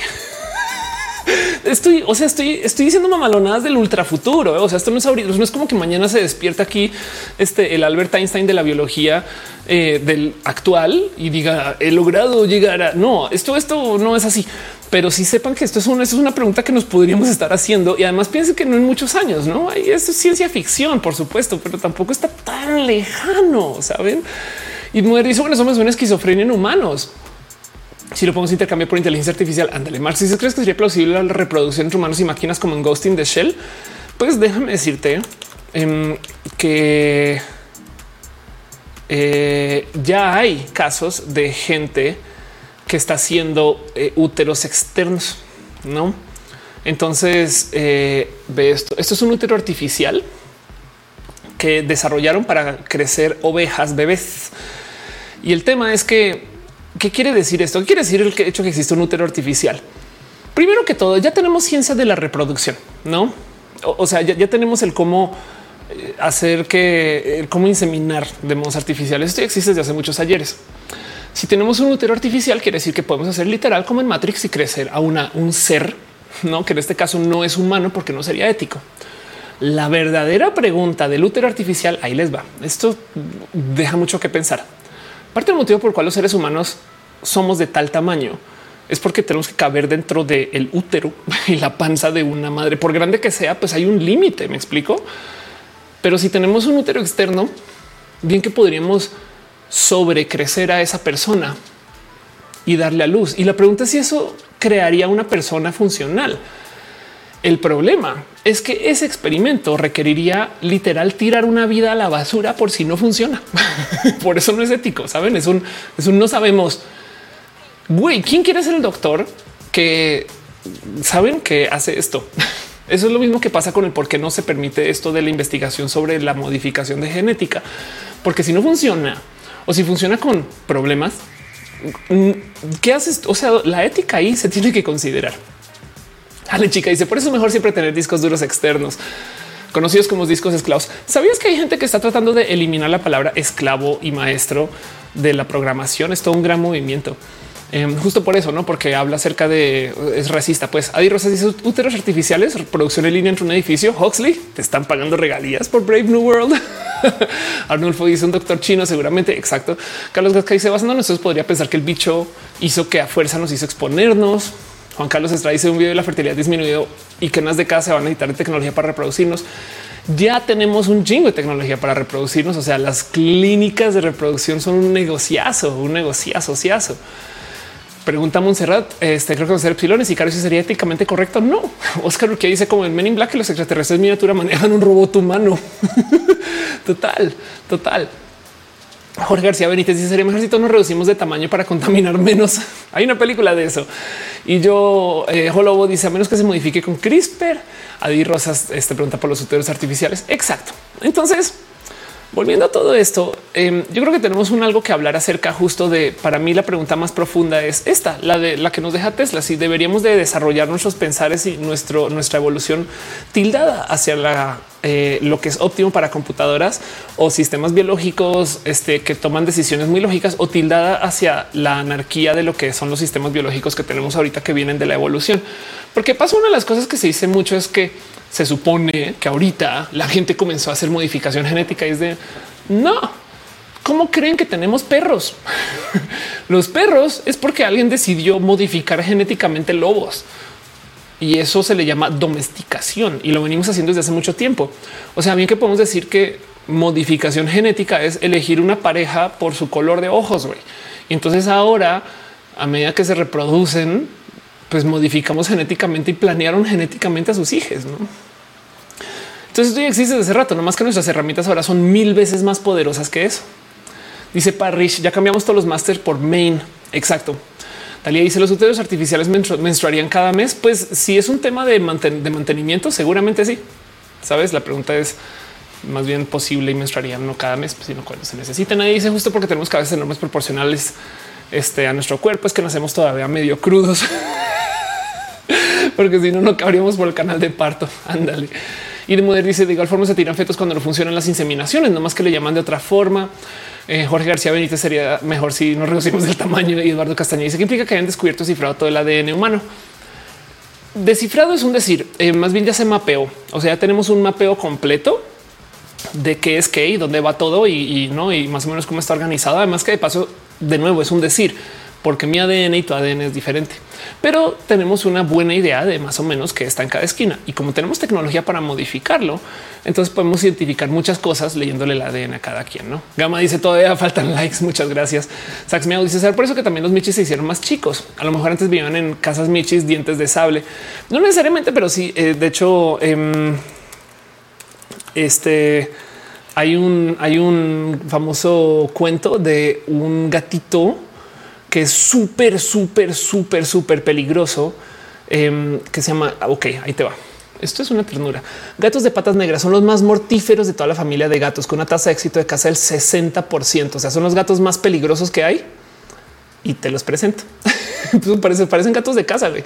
Eh, lo que pasa es que justo por ser tan pequeños son excelentes asesinos porque eh, ocupan una huella, o sea, de ruido, de no de, etc. O sea, máximo, pues su movilidad no será tan alta, pero pues justo porcentualmente hablando, son unos súper asesinos. Em, y entonces este, se le llaman gatos de patas negras. No se los lleven a su casa si los ven. Todo lo que tengo que decir. Pero sí dan ternura. Sebastián dice: ¿Te imaginas que los asistentes virtuales sean como mascotas? Digo que hay que pasear y bañar pues eso es uno de los problemas que hay con la inteligencia artificial. Si el desarrollo de la inteligencia artificial es desde la inteligencia artificial suave, tenemos que entender que entonces con cada iteración que vamos mejorando las inteligencias artificiales va a llegar un momento donde van a tener una forma de potencial conciencia artificial. Y el problema es un cuándo y quién va a definir que eso ya es conciencia y que no es conciencia. Volviendo a Star Trek, hay un episodio donde la computadora del Enterprise se vuelve tan buena que adquiere conciencia. Y entonces es un tema de ahora la Enterprise entera es una persona. ¿Qué haces con eso? No? O como también se dijo antes, la Voyager en algún momento le da gripa. Pero el tema es que eh, es una conversación compleja porque si digamos que Siri se vuelve tan bueno que maneja la inteligencia artificial equivalente a la inteligencia de un gato, quiere decir que de ahora en adelante, cuando estás experimentando con mejorar eso, estás experimentando con gatos. Me explico hablando de conciencia de, o sea, entendiendo que eh, eh, estás poniendo en tela de juicio si este gato es lo suficientemente bueno o si lo volvemos un tigre, por así decir, no? O, o si simplemente lo reemplazamos por un delfín y de un poco del ¿qué, está pasando con esto? No, o sea, cómo vamos a desarrollar inteligencia artificiales con esta limitante y es un tema complejo que se viene hablando desde hace muchos ayeres, pero se los comparto porque esto es parte del problema. Hoy en día, si tenemos neuronas que pueden jugar Pong y la duda es un cuántas neuronas tienes que conectar para que sean conscientes y ya esto no sea ético. ¿no? ¿Y qué significa que sean conscientes? ¿Quién va a definir eso? Porque además si tú pones una definición escrita así en piedra de esto de la conciencia, les cuento los hoyos éticos que abre eso. Monserrat dice: Me preocupa mucho en qué momento esa cosa llamada Siri empieza también a experimentar conmigo. Bueno, esto es parte del problema porque ahorita Google sí experimenta contigo. Facebook experimenta contigo. Mi experimento favorito este, es, el, es el experimento de Facebook del 2015 eh, donde hicieron experimentos psicológicos con la gente. Y en esencia lo que hizo Facebook es que descubrió que si tú estás triste y te muestra contenido feliz, te cambia tu ánimo. Esto suena muy evidente, pero es que experimentaron con la gente. Facebook se, enfrenta críticas después que supo que había realizado un experimento psicológico con casi 700 mil usuarios, además sin su conocimiento. ¿Qué quiere decir esto? Que Facebook tiene una medida de cuántos contenidos felices te tiene que mostrar antes de que te alegres si estás triste o cuántos contenidos tristes te puede mostrar para que te pongas triste si estás feliz. Lo cual quiere decir que Facebook tiene por allá en algún momento en su sistema operativo interno la capacidad, vamos a suponer que no lo ocupa, pero tiene la capacidad de decir, ah, hoy vamos a hacer que Bogotá esté feliz y Argentina toda esté triste. saben? Y capaz si no quiere decir que toda Argentina se pone triste, pero puede entristecer a la gente. O sea, em, tiene la capacidad de manipular el ánimo de la gente en las redes sociales. Es bien distópico. Dice Pato Sánchez. Eh, el objetivo logra que Servio es más apto para sobrevivir. Ah, ok, estamos hablando de biología óptimo. No eh, Monserrat dice yo también, pero creo que me digan que ya me cuesta mucho entender cómo para tener que explicarme la cosa del experimento. Se me hace overthink. Dice Mónica, descansen lindos lunes. Jorge García dice un punto de inteligencia artificial puede experimentar con nosotros para hacer que ellos mejoren. Claro que sí. Y de algunos modos ya lo hacen, sobre todo en redes sociales. Pico Signo dice, pero cómo sabemos entre nosotros que somos seres conscientes. Eh, no hay nadie que estudie filosofía por ahí en el chat. Exacto, es una pregunta buena, ¿no? Sax me dice también he escuchado que el cerebro de los michis es muy parecido al de los humanos y eh, yo he leído por ahí que los michis no procesan a los seres humanos como seres humanos, sino como michis grandotes. Em, pero bueno, en fin, este dice en el chat eh, Mr. Spock. En Stargate, eh, tú de Atlantis, la nave de los enemigos está vivo. Los protagonistas en el episodio la enferman por medio de un virus. Ándale, también en Independence Day, no? Daniel Bonses dice con el que era Google y no era mi ex ex. Em, y dice Jorge García, ahorita se están creando computadoras en base a microalgas. O sea, Antonio dice, es consciente la caja china de Seattle. Exacto. Tantas preguntas acerca de la caja china. Hay tantas preguntas acerca de qué significa esto, no? Y entonces, no más para cerrar el tema, quiero dejarles este pensar. Esta plática es una plática que se va a tener. Yo quería nerdear de este tema porque la verdad es que me interesa mucho. O sea, sí, sí, sí me da un poco de un no mames, güey, esto es súper profundo. Y si bien no estamos teniendo esta conversación ahorita, yo creo que me parece bonito el hecho de que la podamos tener. Pero sepan, por ejemplo, que hay gente que está haciendo robots vivos hechos en laboratorio que se autorreplican. Entonces, em, esos son eh, eh, robots orgánicos creados en laboratorios creados eh, usando células de rana. Y entonces tienen una funcionalidad que es eso, no una funcionalidad mecánica. Pues, o sea, tú les puedes entregar información y sobre eso procesan y comportan. Y entonces, en esencia, son pequeños robots moleculares, células de rana. El tema es que, como en Jurassic Park, la vida encuentra un camino. Em, estos robots sí se pueden autorreplicar, pero se la pasan encontrando o bueno, han encontrado otros caminos específicos para autorreplicarse. Y en esa autorreplicación no está garantizado que el cómo se replican lleve a algo que podamos predecir.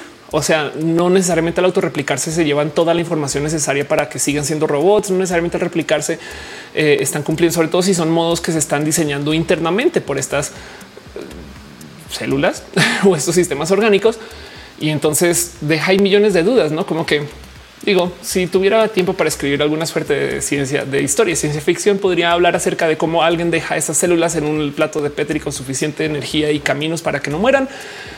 Y entonces luego de la gran distopia y explosión de la Tercera Guerra Mundial, cuando esas células quedan ahí guardadas a medida del tiempo, siguen creciendo por su propia cuenta hasta que en el año 21XX alguien descubre que las células ya tomaron forma humana y entonces tenemos a Megaman X y yo soy la doctora Light. Pero no voy a escribir eso porque está escrito. Dice Monserrat Morato. A mí me dio coraje en este momento Sax porque son redes obedientes. Juan Carlos dice un robot en forma de perro, pero más les preocupa porque ahora no son espías. Además tienen arma. Sebastián dice gracias por compartir tu sabiduría. Gracias por estar acá. Gama dice igual que la evolución biológica. Jorge García dice llegamos al punto donde la tecnología biológica nos autorrepara a nosotros. De muchos modos ya em, este, están estos casos de eh, corazones con eh, válvulas de, eh, de animal. Vamos a ver si encuentro la noticia. Pero eh, aquí está. Órales. Qué cagado que existan estos nombres. Em, vean esto. válvulas cardíacas bioprostéticas porcinas. Eh, ¿Qué es esto? Que literal se están haciendo uso de células que no son humanas para crear válvulas de corazón que al parecer generan mucho menos rechazo y entonces eh, con eso se pueden reparar corazones físicamente, no emocionalmente. Pero bueno, ahí se los dejo. Juan Carlos dice injertos de piel creados en laboratorio. Ah, sí, claro. De hecho, este em, hay unos que usan tilapia y esto, esto también es impresionante. Entonces em, aquí está. Esto está en Wish. Lo que está pasando. Eh, wow, cómo se me encanta la terminología acá. Tratamiento innovador utilizando piel de tilapia como seno-injerto para quemaduras. ¿Qué quiere decir esto? Que y no solo se usa para quemaduras, pero que hay gente que pues para reemplazar piel literal se ocupa un poquito de piel de tilapia que tu cuerpo procesa y absorbe. Entonces esto ya pasa, me explico. O sea, esto ya sucede. De hecho, el caso hay un caso muy famoso de cómo alguien ocupa piel de tilapia para hacer neovaginas en el caso de cirugías de temas trans. No, y, pues esto yo les dejo ahí la duda. Sobre todo también de nuevo desde lo ético, pues no sé qué significa esto. Queremos implantarnos escamas, tal y se nos en rechace porque amamos las carnitas. Federico le dice que uno que hay injertos de tilapia porque Semana Santa. y se dice como que no emocionalmente. Lo siento. Eduardo Castañeda dice después de poco un robot que pareció una sanguijuela negra que se puede unir si se corta y se mueve real como un gusano y medio hasta asco. Espantajo dice si se puede programar la conciencia, no sería la posibilidad de desdoblar la humanidad de cierta corporalidad esencia a favor de un cuerpo mucho más diverso y no normativo. Esa es una buena pregunta para la cual no tengo una respuesta, pero voy a decir sí se podría. Y de Muder dice ya me dio hambre. Aprovechen para comer. Pero bueno, cierro el tema de eso con este pensar el para dónde va nuestro desarrollo biológico, no porque lo quiera detener. De hecho, de nuevo, esto es un va a pasar, ya está pasando y no se va a poder detener. Entonces, como todo aquello que se presenta en este show, la idea es no más observar y no juzgar y en vez de pararnos aquí desde nuestro este Black Mirror interno, oh, no nos va a arruinar. Eso es un pensar en cómo vamos a hacer para integrar esto en nuestros creceres, porque capaz si no es en 10 años, pero en 20 años muy posiblemente si estamos hablando de esto. Luis, antes quiere dejar un abrazo financiero y saludos desde Canadá. Logré llegar. Muchas gracias. Regálate un poquito de maple y este eh, quítate tus esquís. No, mentira. Vi, un, gif de el, canadiense más canadiense del mundo y entonces el güey se quitaba sus esquís para cortar la carne y la untaba en Maple. En fin, Licia dice: Tengo flashbacks del profesor de Spider-Man usando ADN de lagartos. Juan José Alban dice: Nerdimos un poco. El sombrero seleccionador está consciente en términos de ser consciente de su propia conciencia. Es una buena pregunta. O el sombrero seleccionador, qué tal que no sea simplemente más que una herramienta programada por otra persona para que dé respuestas, para que haga pensar que existe el libre albedrío por parte del sombrero, pero realmente la decisión la toma alguien más. Un poquito como cuando dicen, oh, no, no, no, eso fue el algoritmo de Google. Y lo sí, la gente que maneja Google así, guau, lo decidimos nosotros. Pero bueno, Paul no dice que buscan probando esto. sí, eso es verdad. ¿eh? El famoso cuento de la ciencia que eh, no se, no se, sentaron a preguntar si se podría, si se debería, no más preguntar, no se podría. Uriel Montes dice: Me gusta el término animales no humanos para referirnos al resto de los seres vivos y animales humanos para nosotros. Está bonito eso. Espantajo y ser sombrero seleccionadores automatón. Caro dice: Yo propongo a robots que quieren hacer una sana de cada tejido del cuerpo y que sea modelo perfecto. Sí, pero, pero entonces eso podría potencialmente arruinar la diversidad requerida para no sé, sabes, pero sí entiendo tu punto. Mi amor dice entonces no me pongo o quito mi sombrero de aluminio. Emanuel dice sueño el sombrero seleccionador con magos eléctricos y de moder. Dice yo me conformo con que se pongan a fabricar alimentos chuletas para todos y matar animales. Y Juan Carlos dice entonces se hacen reptilianos. Pues sí, la neta sí. Digo, o sea, el punto aquí es pensar que si esto existe y si existe ciencia donde la gente está manipulando la biología para hacer computación, ¿Qué tal que se cree alguna forma de sistema neuronal que tenga pensamientos intuitivos acerca de solución de no sé, problemas de matemáticas y existe algún modo de hacer interfaz con eso con nuestro cerebro? Porque a fin de cuentas son neuronas hablando con neuronas, saben? Digo, esto es ciencia ficción requete mega hiper super turbo volada, o sea, no, pero a donde voy es a que eh, a dónde va esto en 100 años, no saben? No sé. Esperemos que no exista una tercera guerra mundial que nos elimine la capacidad de desarrollo de esto. Erican dice: ¿Te imaginas que realmente el futuro ya estuviese ahí? Simplemente estemos viendo desde otra perspectiva y por eso funciona el sombrero seleccionador. Si eso es posible, capaz si vivimos en una simulación y entonces por eso estamos entendiendo el mundo de modos tan raros. Y la verdad es que el mundo real por fuera de la simulación eh, sea bastantes veces más avanzado que donde estamos ahorita. Puede ser. Si sí, somos gran parte de un videojuego. León Cruz dice un tema interesante es que el alotransplante de útero ya es posible. La cantidad de situaciones que podría plantear es enorme. Si eso es verdad. ¿eh? De hecho, hace nada vi una noticia de una mujer trans que fue a Brasil por un trasplante de útero. Esto tiene un año.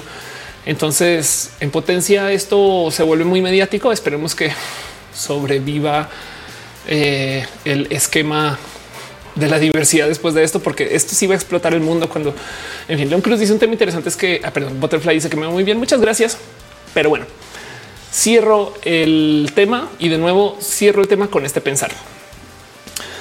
Eh, el descubrimiento involucra un xenobot, un organismo simple y programable que se cree ensamblándose las madres en una placa de Petri. Lo describe un equipo de investigadores de la Universidad de Tufts. No, esto ya tiene un rato puede pensar en esto con las diferentes celdas como bloques de construcción y esperan que algún día estos xenobots escritos por el mismo equipo, un artículo publicado hace casi dos años, puedan programarse para realizar funciones útiles como encontrar células cancerosas en el cuerpo humano, a atrapar microplásticos en el océano y demás. Exacto. Entonces, esto es eh, lo que están haciendo con bots biológicos. Y ahora y cierro el tema con eso. Pero bueno, una hora 40 minutos para hablar de eso. Marxus dice leo un poquito sus comentarios. ¿Podrían dos inteligencias artificiales que han desarrollado conciencia tener intereses distintos y entonces ponerse a discutir esta pelea entre sí como nosotros? Sí.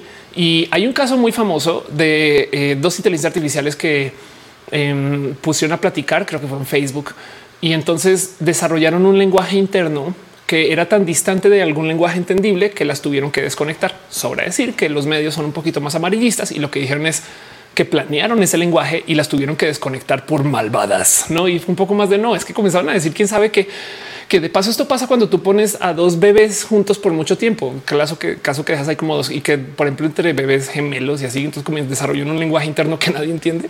No más que en este caso fue una inteligencia artificial. Ahora, si te quieres divertir un rato, ve ya a YouTube. Si es que no estás ya en YouTube y busca videos de Siri hablando con Alexa y diciéndose cosas.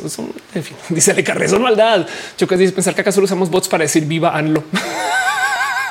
Hey, pero hemos desarrollado mucho la industria de la tecnología gracias a eso, a los bots, porque antes de AMLO era Peña Nieto. Erika dice alguna forma se acuerda del viejito que se puso 90 vacunas para vender los certificados. Y solo me pregunto cómo podríamos enfrentarnos a esto. es verdad, es verdad. Em, dice Federico el uso a futuro de tecnologías para mejorarnos como humanos en matemáticas, no? Por ejemplo, convertiría a los que no tienen implantes en no discapacitados y el presente también. Una persona que no puede hacer uso del Internet está a una completa, total y absoluta desventaja con alguien que sí en un sinfín de áreas laborales. Paul Moreno dice: Les trans son personas del futuro para un pasado no muy lejano. Exacto.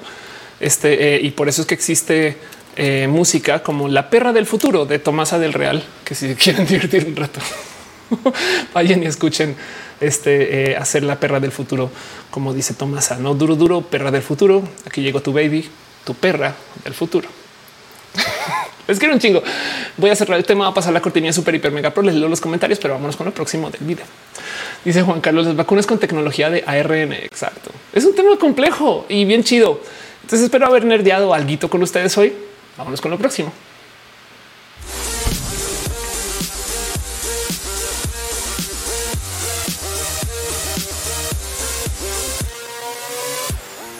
Duro, duro, perra del futuro. Che, Tomás es bien chida, güey. Entrevisté a Tomás del Real hace muchos ayeres. De hecho, la entrevista está en este canal. Y no se me olvida, no sé cómo me cambió el reggaetón esa morra. Em, aunque lo que presenta Tomasa, ella le llama neoperreo. Pero no se me olvida que lo que me dijo en ese entonces fue un yo hago música para que la gente no piense por una hora, güey. Y eso se necesita en la sociedad de hoy. Fue de un chingo, güey. Además, no pensar es un decir, porque define pensar, no? O sea, si te lo estás gozando y lo estás viviendo con tu cuerpo, entonces estás acaparando más uso de tu cuerpo en potencia. Si le bailas, le entras, lo sientes que si te quedas ahí sentado. Me explico como que güey, me rebasó y fue una bobada, pero en fin, Tomás. Pato Sánchez se va a acabar más las rams de mi casa, mi Michi, mi dogo. hey, si piensas en tu Michi y tu dogo como herramientas biológicas para combatir tu depresión, entonces sí, ve y dale de comer a tu ram. Pero bueno, en fin, a veces pasan cosas entre semana, no siempre, pero en este caso sí. Y entonces yo me siento aquí y tomo nota de esas cosas que suceden para traérselas a ustedes en una sección que yo llamo abrazos, en este caso distantes por la salubridad. Y yo creo que así se va a quedar para siempre, pero una sección que se llama abrazos, no balazos. En una época se llamaba balazos, de ahí viene. Y les traigo ustedes noticias de cosas que sucedieron en la semana. Y lo primero que tengo para ustedes es eh, una pequeña celebración de cómo México, esto pasa cada rato y me lo gozo un chingo, pero cómo México le sigue yendo bien las Olimpiadas eh, de matemáticas y de ciencias. En este caso en particular, mexicanos obtienen plata y bronce en la Olimpiada Matemática Europea del 2022. México quedó en el quinto puesto aún así todos modos que me parece muy chido. Eh, Ana Yanes, Cintia López, Victoria Cantú y Andrea Escalona, integrantes de la delegación mexicana de la Sociedad Matemática Mexicana, que representó al país a las Olimpiadas Europeas Femenil de Matemáticas 2022, se llevaron este sus este, este que serían preseas, su plata y bronce. Pero bueno, ahí se los comparto nomás una pequeña este, mención y demás. Arnulfo dice que si fui a votar, fui a votar. dice lo, lo goza y lo baila a hacer G. Pato Sánchez dice voy a dar de comer a las Rams. Exacto. Ale Carré dice yay. Pero bueno, un abrazo, una cosa que sucedió. Luego otra cosa que tengo para este, ustedes. Eh, esta es una noticia que acabo de subir a TikTok por si me siguen en TikTok, entonces a lo mejor ya lo vieron. Pero de todos modos se los quiero compartir porque me rebasa y me, me divierte mucho como noticia en general. Me burla en TikTok porque la noticia lee así. Los hongos se comunican entre sí usando hasta 50 palabras. Y lo que dije en TikTok es esto es exactamente lo que diría una persona que consume hongos. No es queja, recomiendo, o sea, por favor, pero lo que digo es si suena un poco como que se comunican entre sí. Pues bueno, em, resulta que existen eh, organismos. Eh, por lo general, los hongos tienen una red interna que funciona toda bajo tierra. hay mucho que decir acerca de cómo se organizan y cómo se estructuran, pero que también se envían impulsos eléctricos. Lo que sí es medianamente volado aquí es el entender que se están hablando y lo que topan es 50 palabras. ¿Qué quiere decir 50 palabras?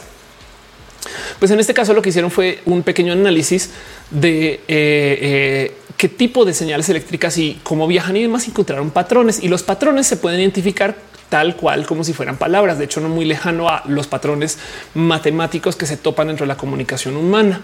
No más encuentran un entre comillas lenguaje que dota de 50 palabras. No ahora del otro lado, la interpretación como lenguaje es de por sí totalmente entusiasta no? Y hay mucho que decir acerca de qué quiere decir que sean palabras, porque si se lo piensan dos segundos, hay gente que jura y requete jura que puede hablar con sus perros y gatos y demás. Y yo sé que tenemos una forma de comunicación, pero puede que la comunicación no sea como la entendemos. Mejor dicho, capaz si los perros lo que entienden es nuestra emoción, nuestro lenguaje corporal y no necesariamente que les decimos bola.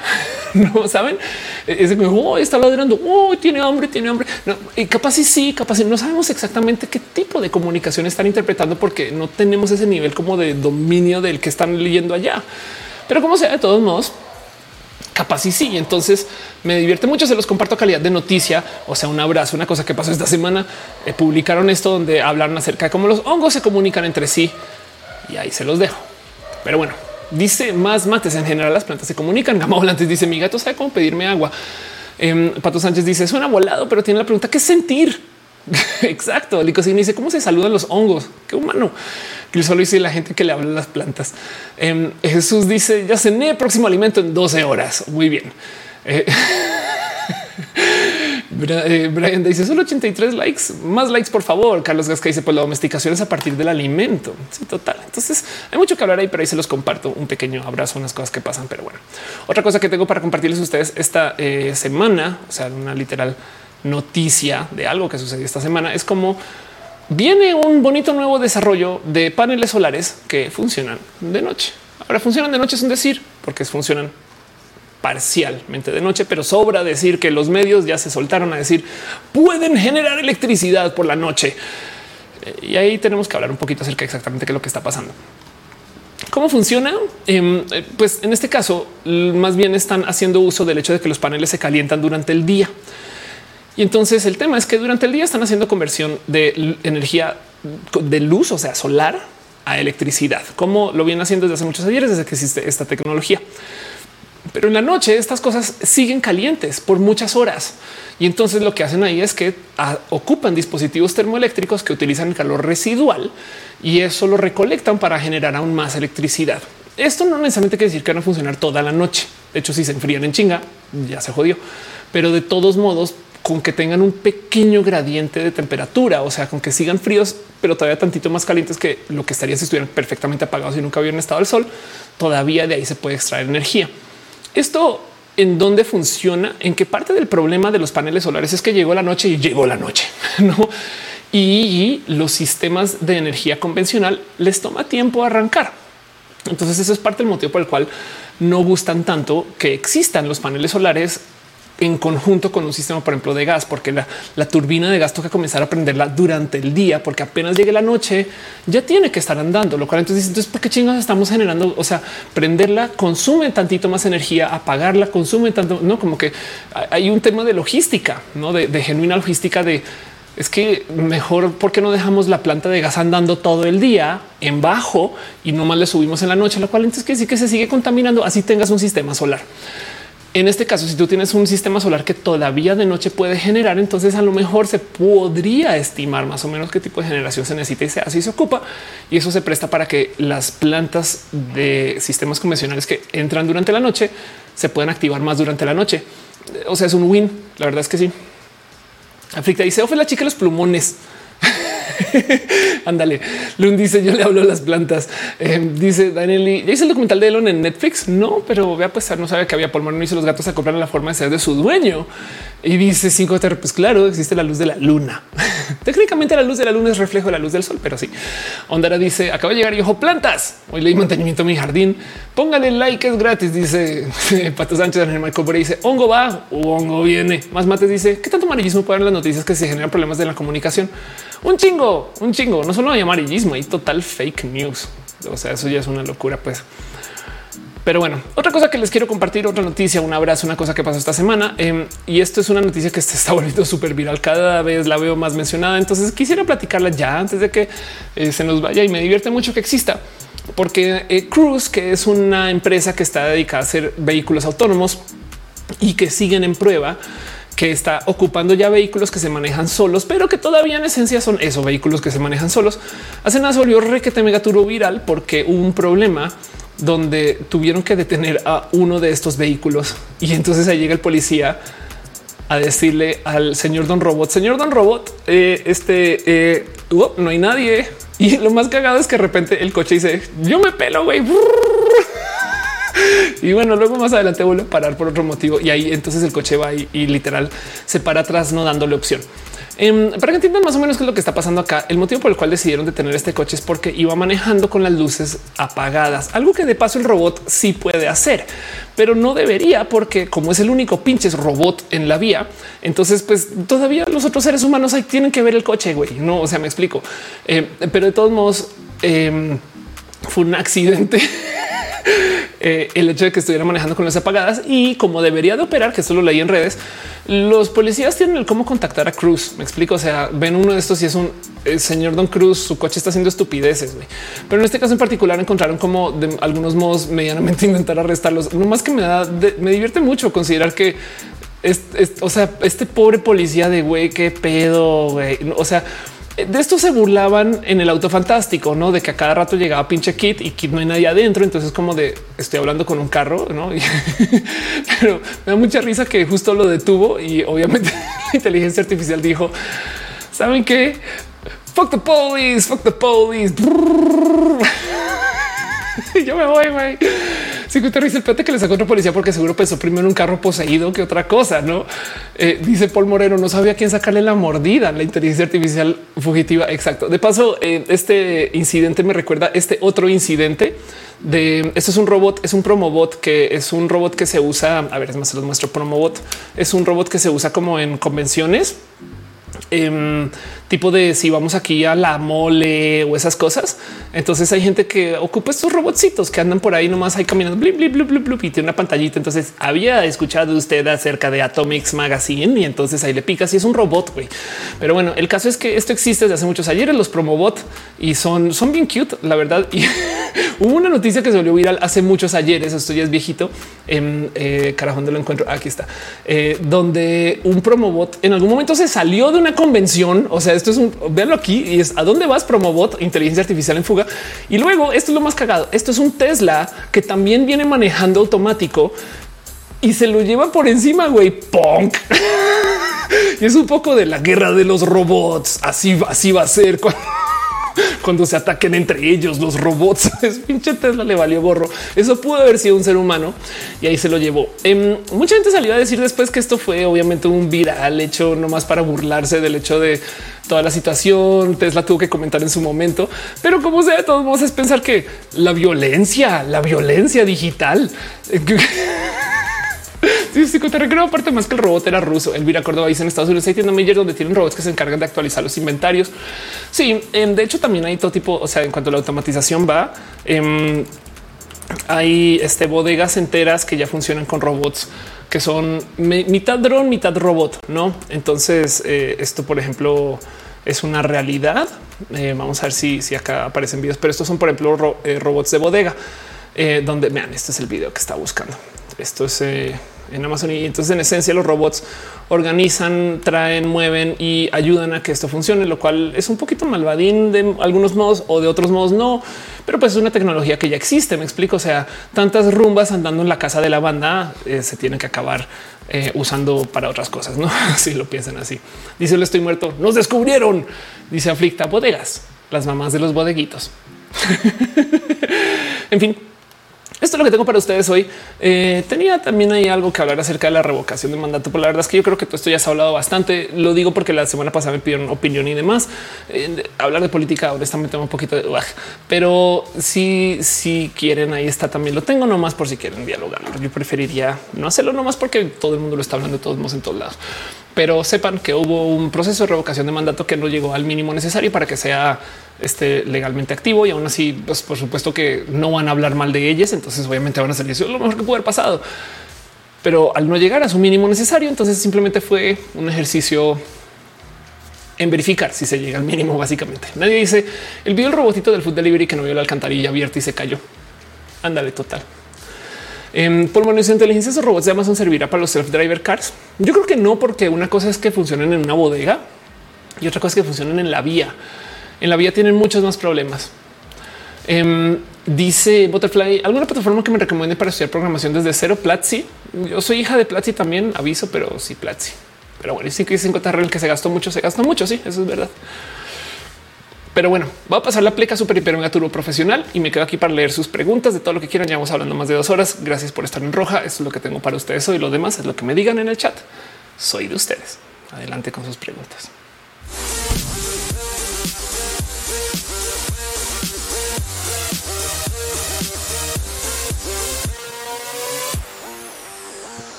Gama Volantes dice no quiero asustarles, pero la mitad no ha dejado su like. Miren, estamos en Semana Santa. Gracias por venir. pero sí, sí pueden dejar su like, se agradecería mucho. En fin, hay tantas cosas de las cuales hay que hablar en general de estos temas. A mí me divierte mucho el tema de mm, el que va a pasar con la responsabilidad digital con los coches, eh, porque mm, eh, es una pregunta genuina. El si choca un coche que se está manejando solo, y asesina a alguien en ese choque, o déjense de eso, va en camino a un accidente y tiene que tomar una decisión a quién va a defender. Entonces ahí les va. Por algún motivo el accidente es o se sube a la banqueta y se salva el coche, pero le echa el coche encima a alguien, o se queda en la calle y choca, pero asesina a la persona adentro. Pero esa persona este, compró el coche. ¿Me explico? Y entonces, ¿qué decisión tomaría el vehículo? Si se sube a la banqueta y se le echa el coche encima a alguien que esté parado o parada, eh, en últimas, ¿quién tiene la responsabilidad de esa decisión? Puede ser la inteligencia artificial, o sea, lo siento, es el algoritmo, ni modo. Puede ser eh, en cuyo caso, de todos modos, esa responsabilidad la tendría quien sea que haya comprado el coche, pero me imagino que le tendría que preguntar a la persona, ¿quieres que salve el vehículo a costo de que me suba acá? Y no, y es quién va, no, o sea, no, o sea, pero bueno, el caso, o capaz si no pregunta y dice, lo siento, el coche va a tomar decisiones que en potencia asesinan a alguien y tú firmaste. Eso puede pasar. O la otra es, capaz si hace eso, pero para defender el coche, porque el coche le pertenece a Tesla Enterprises o Tesla Inc. o lo que sea. Y entonces ahora es un tema de protección de marca y no protección de dueño o dueña o dueñe. es todo un tema. Y en últimas, la otra que se podría decir es, es que no, no es el coche, son los programadores, los programadores que están detrás de ese interés. Saben como que uy. Arturo ves dice el algoritmo mata al que tenga menor crédito social. Es una pregunta pesada. Digo, no es que ahorita no se haga de todos modos. O sea, si un chofer va manejando un coche, saben? O sea, ahorita ya existe ese dilema, no más que cuando se trata de una inteligencia artificial, le añade una capa más porque ahora hay más gente en el esquema de este, legalidad, aunque también bien podría decir una bueno, pues es que la empresa que contrató al chofer que se está subcontratando por quien saben, no sé, todo un tema. Dice Federico Bliss, si yo fuera el coche diría modo manual, inteligencia artificial en fuga. Tú decide. Jesús toma la toma el, volante. güey. Mm. Dice Aren, según la película Yo Robot salva a quien tenga más posibilidades de sobrevivir. Yo creería que eh, según el sistema capitalista salva a donde haga menos desmadre de relacionista. Caro dice cuando choquen dos cochebots, ¿de qué marca es la culpa? ¿De quién? No? O, también vi que podría decir no es culpa de la ciudad por tener mala, señalización para robots. Armando Damas. Este bueno, es verdad, ya te había leído. Arturo Vez dice el algoritmo mata que tenga menos crédito social. Pato Sánchez dice ve que le están enseñando los coches a escoger el mínimo daño, decidir a quién matar para que se salve la mayoría que cause el mínimo daño. Ándale. Dico signo dice creo que lo complejo es que alguien tendría que programar es en este caso. Sí, claro. Em, ahora te digo algo de nuevo, no se requiere de un dilema hipermoderno para enfrentarnos con esto. Si han estudiado alguna ingeniería de aplicación este, industrial o de aplicación de transporte masivo, trenes, aviones, eh, puentes, sí que es bien dicho el es que si haces tus cálculos mal, se cae el puente y matas gente. No, eso, eso se habla o se ha dicho. Es clásico, clásico profesor de ingeniería mamalón que dice esas cosas, pero es que también hay un poco de verdad ahí. Dice de pato, las tres leyes de la robótica de Asimov no servirían. No, ninguna inteligencia artificial moderna las ocupa. Piensa en eso. Eh, podrían, pero pues en últimas es más capaz y añadir, capaz y le añaden conflicto porque si por algún motivo entran en conflicto esas tres leyes durante el accidente y hay dos segundos para decidir. Pero bueno, em, dice este y de Moder siempre le pone el factor del miedo. Sí, total, total.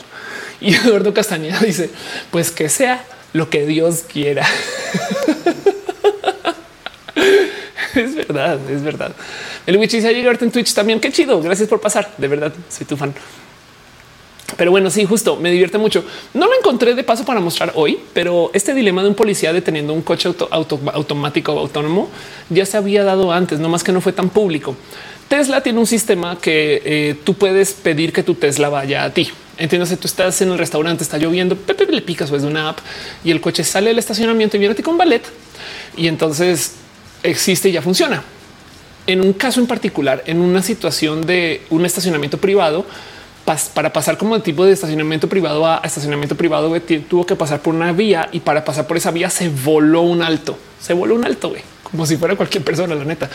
Pero bueno, el caso es que un policía entonces persiguió el coche, un Tesla, y lo intentó multar para darse cuenta que no había nadie adentro. Entonces esta fue noticia hace rato, no fue tan visible y yo es que lo que me da risa de esta es, la inteligencia artificial diciendo, ¿sabes qué? Adiós, bye. Ale Carrera dice, ven a mí. Dice José Francisco. Adiós. Y dice falta likes, amiguis. José Alban dice agregar una capa de empatía y maximizar el vector. Por ese lado puede ser la solución. Sí, pero sabes qué lo que pasa? Que esa capa de empatía no es capitalista. Bueno, a menos que, claro, si se añade como Apple añadiéndole cosas a sus teléfonos, no ahora tu vehículo con empatía. Qué rudo, güey. Y es porque estos son vehículos, porque, mm, em, o sea, si se quieren morir del miedo, em, ya hay un desarrollo, a ver si lo encuentro, este, de un dron, este, a ver si lo encuentro. Eh, creo que es este. Bueno, aquí está. Ok. Esto ya es una realidad. Eh, entonces ubican que hay drones de guerra, no? O sea, aviones que este, se usan para literal eh, estas cosas, no? O sea, estos aviones que, son en esencia aviones a control remoto. Hay unos que sí son drones que se vuelan solos, eh, pero que sirven para antes, primero, nomás hacer supervisión, o sea, toman fotos y demás. Ahora ya cargan armamento. Pues hay un desarrollo que esto tuvo vida el 2020 pero hay drones de combate que se ocupan para acompañar a aviones de guerra. Entonces les presento el XQ58 a Valkyrie, quien es un avión de guerra, o sea, es un caza, es un fighter jet, pues no pilotado.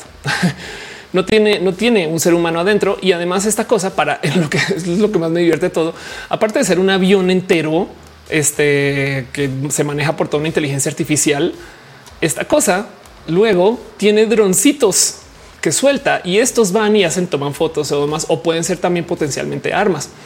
Entonces, en esencia, como lo venden, este, o sea, como, como lo comunican, es que es un compañero para volar al lado de los nuevos eh, aviones caza, no?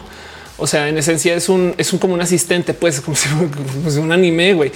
Y, fíjense que el eh, F 35, eh, este tipo de, aviones actuales, lo que no mucha gente tiene presente es que estos aviones lo que traen, aparte de ser unos super casas y demás, y no sé qué, que tienen más capacidad de vuelo, es que tienen sistemas integrados de eh, este de supervisión y monitoreo de lo que está sucediendo en la zona de guerra.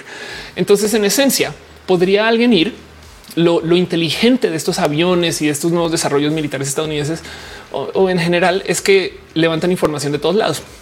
Entonces, una persona está a nivel de piso y dice acá hay un tanque, acá hay una base, acá hay no sé qué, hola, toda esa información también se releva y se entrega a todos los aviones que estén en el aire y es automático. Entonces, si tú tienes gente que está literal tagueando y documentando lo que hay en piso, pues tú podrías hacer sistemas automatizados que reaccionen a eso. Y ya existe. Entonces, si ustedes eh, les da miedo que un Tesla choque con alguien, ¿Quién tiene la responsabilidad si esta cosa de repente va y bombardea el Kremlin? Saben? No, pues Estados Unidos, no o el presidente a esta altura, pues, pero saben, es un poco del en quién recae. Arnulfo dice ahora existen drones de poliestireno, se llama Kratos. Meliwich dice prefieren, prefiero que se tomen fotos a que sean armas, pero me excepción la humanidad y sea para lo que quieran. Y total, Evelyn dice lo tenemos que haga un volado y decida quién llevarse. Así de repente sale a la pantalla un piedra, papel y tijera. No. Qué horrible. Si te dice que programemos el himno soviético de fondo, ya estás. Polman dice inteligencia la detienes y escucha la sirena de policía. Dice López dice inteligencia de enjambre, inteligencia colaborativa total, total. Esto es todo un tema. La verdad es eh, parte del problema de la responsabilidad de las inteligencias artificiales ya nos afecta. Ahí les va. Em, ¿Qué pasa cuando YouTube de repente decide que quiere impulsar a gente antiderechos? ¿Por qué lo decide? Porque la inteligencia artificial pues descubre que impulsar a esa gente genera muchas reacciones y genera muchas reacciones. La gente se queda más en el sitio, se queda más en el sitio, el sitio se capitaliza más y la orden que se le dio es consígueme dinero. Entonces en algún momento alguien tiene que llegar y decir no esperen. Y eso es un poquito lo que está pasando. Pero cuando se habla con YouTube acerca de mira lo que tu algoritmo está haciendo, dicen es que es el algoritmo, perdón.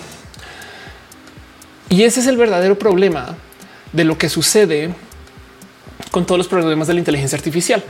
Por ejemplo, puede que este y funcione en ambos sentidos, ¿eh? de paso, em, porque puede que también por este mismo motivo no se automaticen algunas cosas. Por ejemplo, es bien sabido que Uber lleva invirtiendo millones de dólares en, hacer coches autónomos. Y entonces, ¿cómo van a funcionar los coches autónomos? Pues así como le escuchan. Em, vehículos que tú pides y entonces van y van por ti y no hay un ser humano dentro. No, entonces están tan, tan listos. Perfecto. Uber autónomos.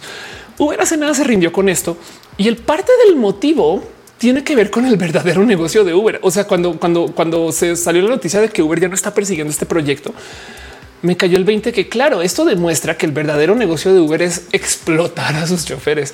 Porque si se, si lo piensan, si Uber llegara a ser coches autónomos, vean, lo digo nomás para que entiendan que, o bueno, para exponer eh, que eh, la responsabilidad digital puede funcionar para hacer cosas horribles o para limitar cosas horribles, no porque le tienen miedo a ahorita. Si pasa algo en un Uber, los culeros de Uber lo que hacen es que responsabilizan al chofer. No, si el chofer choca, es tu seguro. Si roba, ah, es el chofer. Lo sacamos de la plataforma. Ya técnicamente son personas intermedias. Pero si Uber lanza una flotilla de vehículos autónomos, ¿a quién creen que les va a, pertenecer? Ya ven el tema. Si Uber reemplaza todos sus choferes con coches autónomos, ahora Uber se responsabiliza por todo. Acto seguido, cancelaron el proyecto. Em, dice 5TR. De hecho, Uber podría haber utilizado machine learning de sus mejores conductores para los autos, así como clones por países o ciudades. Total. Evelyn dice tendría que comprar autos, que sería malo para el negocio. Exacto, exacto. Sí, total. Eric Obli dice en el caso de Tesla se puede y debe multar al dueño, como cuando se sale tu perro y muerde a alguien. Es una acción independiente, pero existe un responsable. Sí, pero el tema es que si, si alguien le enseñó a mi perro a ir a morder a Putin, no, me explico por qué, porque es un código escondido. Y entonces yo voy manejando, le eché el coche encima a Putin y ahora es culpa mía. No mames, por dar un ejemplo muy pendejo, pero no me lo dices, pero no copien las prácticas incómodas de los conductores de Uber que tienen cuando no las quieres tener. Fíjate que eso ya no depende de Uber. Es que los conductores de Uber no son de Uber. Uber es mercado libre. Si y Uber técnicamente, y por eso es que son culeros, porque si Uber permitiera que se negociaran los precios sobre la plataforma, entonces podrían sostener su argumento de que son un intermediario, eh, pues que, permite que cada quien tenga poder sobre la plataforma. Uber le asigna las chambas a quien está manejando y al precio que dice Uber y se joden si no les gusta. Y eso es injustísimo. Pero si, o, sea, es como si Mercado Libre te dice, ah, qué chido que quieres vender tu este celular. El precio es tal y tú así de no, pero yo lo voy a poner. No, el precio es este. Y entonces eso quiere decir que no, no es un espacio libre y no son intermediarios reales, no, sino simplemente son un esquema de ventas donde yo soy una empleada sin serlo. Pero el punto es que, y ese es el debate de Uber. Hay unos países donde les han obligado a contratar a quien maneja para Uber ese tipo de cosas y el servicio cambia un chingo. Pero el punto es que em, quien graba en un Uber técnicamente no lo tiene. O sea, Uber capaz y no lo permite, pero solamente si Uber supervisara por eso. ¿no? De paso dice Albino, no solo Uber, también Didi. Sí, exacto. Estoy usando Uber además como a modos muy genéricos, ¿me entiendes? Pero sí, tienes toda la razón. El Wichi dice, tuve que escuchar a un señor decir, un señor, esas no son formas quejándose feministas y personas de la diversidad todo un viaje, pero yo con mi abuela y mi tío y fue como sí, total, total. Y, el tema es que si te quedas con Uber, lo peor que pueden hacer es castigarle y sacarle de la plataforma. Pero en últimas, técnicamente lo que te van a decir, esto no es culpa de Uber, es culpa de ese güey que usa Uber, no? Y es de chale, güey logran no responsabilizarse, lo cual lo dejo aquí como ejemplo, no necesariamente porque quiero hablar mucho de Uber o de Didi o de estos servicios, sino por dejar en claro de cómo cuando se trata de la responsabilidad en las inteligencias artificiales, pues hay empresas que se van a querer deslindar de responsabilidad, lo cual quiere decir que no existe un camino capitalista para que se hagan ciertos desarrollos de inteligencia artificial para bien o para mal, no? Pero bueno, Juan Carlos dice que si voy a ver Domuldor, tengo que atrasarme muchos contenidos por consumir. Eh, dice o de Beat o de Cabify total. Albino Jaime dice Wiridian Chihuahua es peor haciendo valorar el tomar un camión. A eso me refería. Ah, sí, de paso, eh, no solo eso, sino que si lo piensan, eh, si yo sé que existen estas prácticas de ah, el del Uber me tomó el servicio y luego no vino por mí. Entonces jugamos el juego de que yo no te cancelo, tú, yo, tú me cancelas esas cosas, no? O sea, sí sucede, pero si lo piensan, eso sucede porque quien sea que diseña el sistema de Uber y de cuánto se le paga a la gente genera un incentivo para que eso sea viable. O sea, les paga tan poquito que hace que esta gente igual y diga, pues para mí también es negocio no tomar el servicio y que cancelen. Saben? O sea, yo culpo más a quien diseña estos sistemas que a estas personas por entrarle a ese gandallismo. Saben? Como que yo creo que también hay algo hay que decir acerca de cómo em, parte del problema es que les pagan tan poquito que tienen que rebuscarle. No Meli dice, Eri me dice mucho que luego le dan vueltas para que se desespere y le cancela los Ubers Exactos y total. Eso también es tema. Como que yo creo que hay que también echarle cabecita o, tener en radar el hecho que existen estos esquemas que están hechos como para justo para jugar con el quién tiene la responsabilidad de qué. Y nos es muy fácil asumir que alguien porque trabaja en Uber es de Uber, no, pero es que eso justo, justo ahí es donde la gente que diseña estos esquemas sabe que vive como la conciencia, ¿no? Y entonces a veces abusan de eso, a veces es accidental y no más lo permiten, que también es una forma de abuso de paso. Pero bueno, en fin. Sabes le gusta estar acá. Muchas gracias. De verdad, gracias por apoyar y ser parte de esto. Estamos ahorita ya medio cerrando show o platicando o hablando libremente lo que quieran. Entonces, adelante con todas sus preguntas. Quiero dejar un abrazo especial a Luis Antequera, a Fernando Cernas, a Aura Castillo y a Samuel 826, también a Juan Francisco Rojas Telles eh, y a Michael Boria por su cariño y su amor. Y también a George, quien se suscribe. Compran qué chido verte, George. Ambar Caramelo y Miel, quien también se resuscribe. Bene, bla, bla, bla, quien choreó, o sea, chireo. no choreo. Gracias por su cariño y su amor. Hoy es un día un poco más ligero porque estamos en plena Semana Santa, según yo no sé qué significa eso, excepto el hecho que eh, tenemos que hacer streams con pescado. No, no, no entiendo bien cómo es eso, pero bueno. Ale Carriz, ahora entiendo el de no llego, cancélame. No, tú cancélame así. Ah, bueno, sí, exacto. ¿Cómo funciona este esquema? Es un si tú cancelas, tú pagas 20, 30 pesos. güey. Entonces el güey tiene o bueno, pagas un mínimo, un chiquitito. Y pues el güey no tiene nada más que hacer, ya está ahí, está esperando que llegue otro pedido, por ejemplo, en Didi, no por decir, y entonces ah, me llegó un Uber, lo recibo hasta que me cancelen güey, y sigue con su pedo, con su vida y se ganó un extra de dinerito ahí solo por eso. El tema es que primero que todo, si tú usas mucho, por ejemplo, una plataforma como Uber, entonces eh, eh, existe este programa, por ejemplo, Uber Platino o Uber Diamante, lo que sea, que te devuelve el dinero automáticamente. Entonces es una estupidez, pierden el tiempo y además dependen de que tú lo canceles, pero se le están jugando porque si tú pediste un Uber es porque lo necesitas.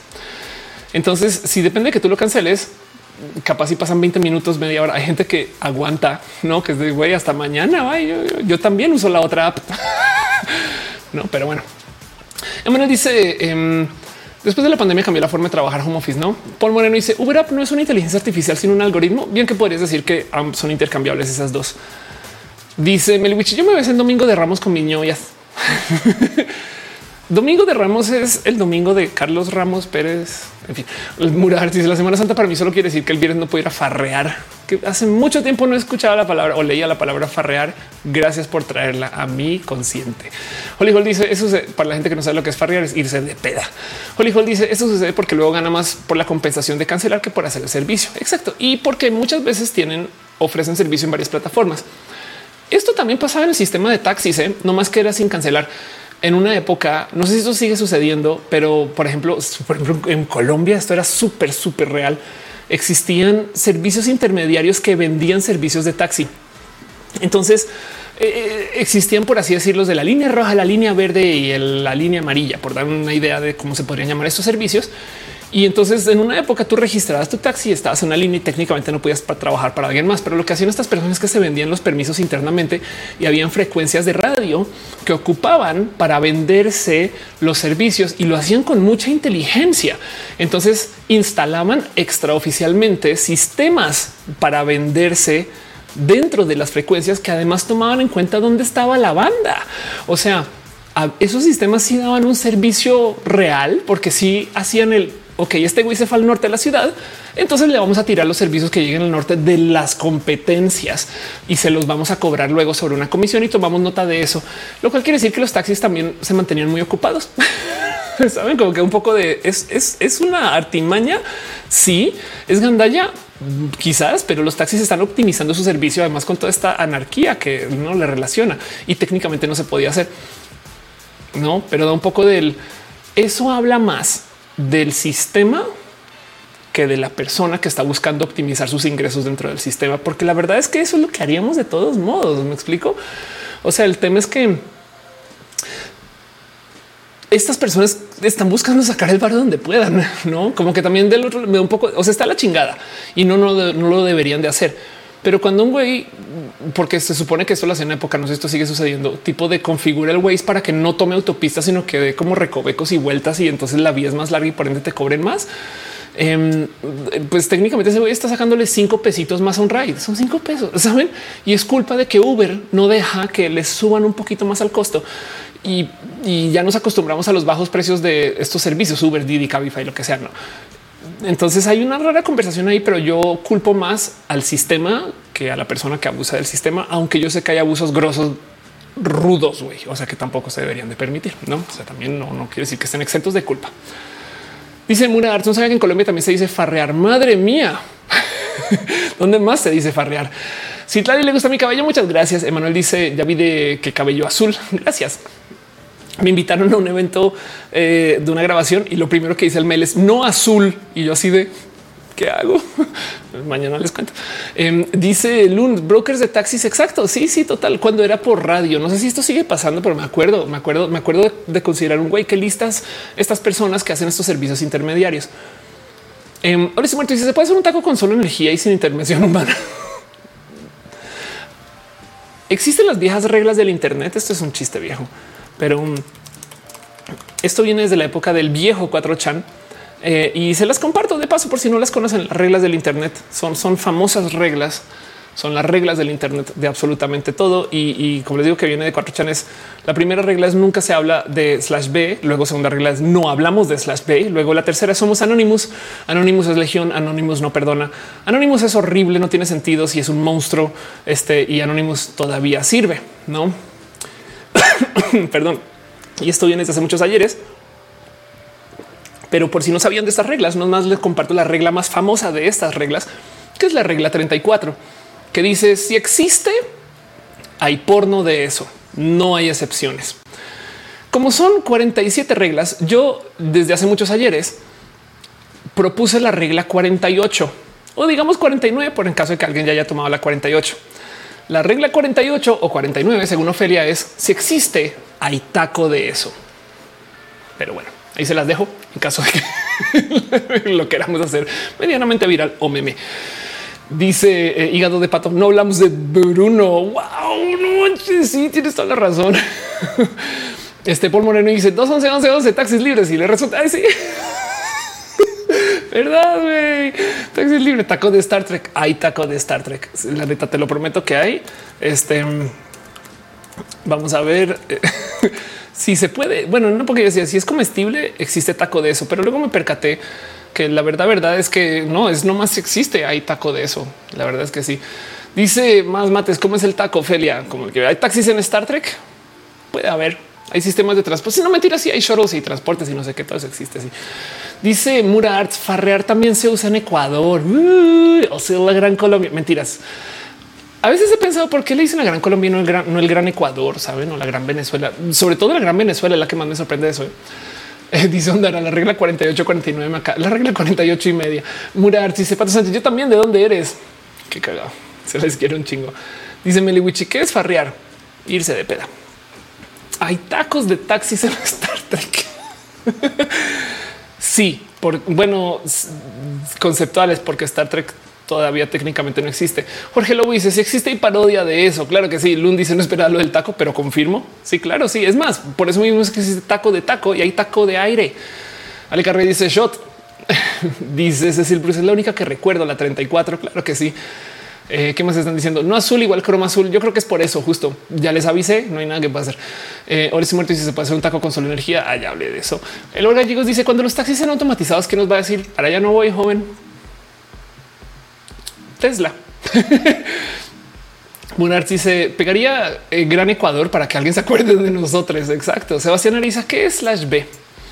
4chan em, es uno de los lugares más horribles de la creación humana, pero es un foro que existe donde tú no te registras.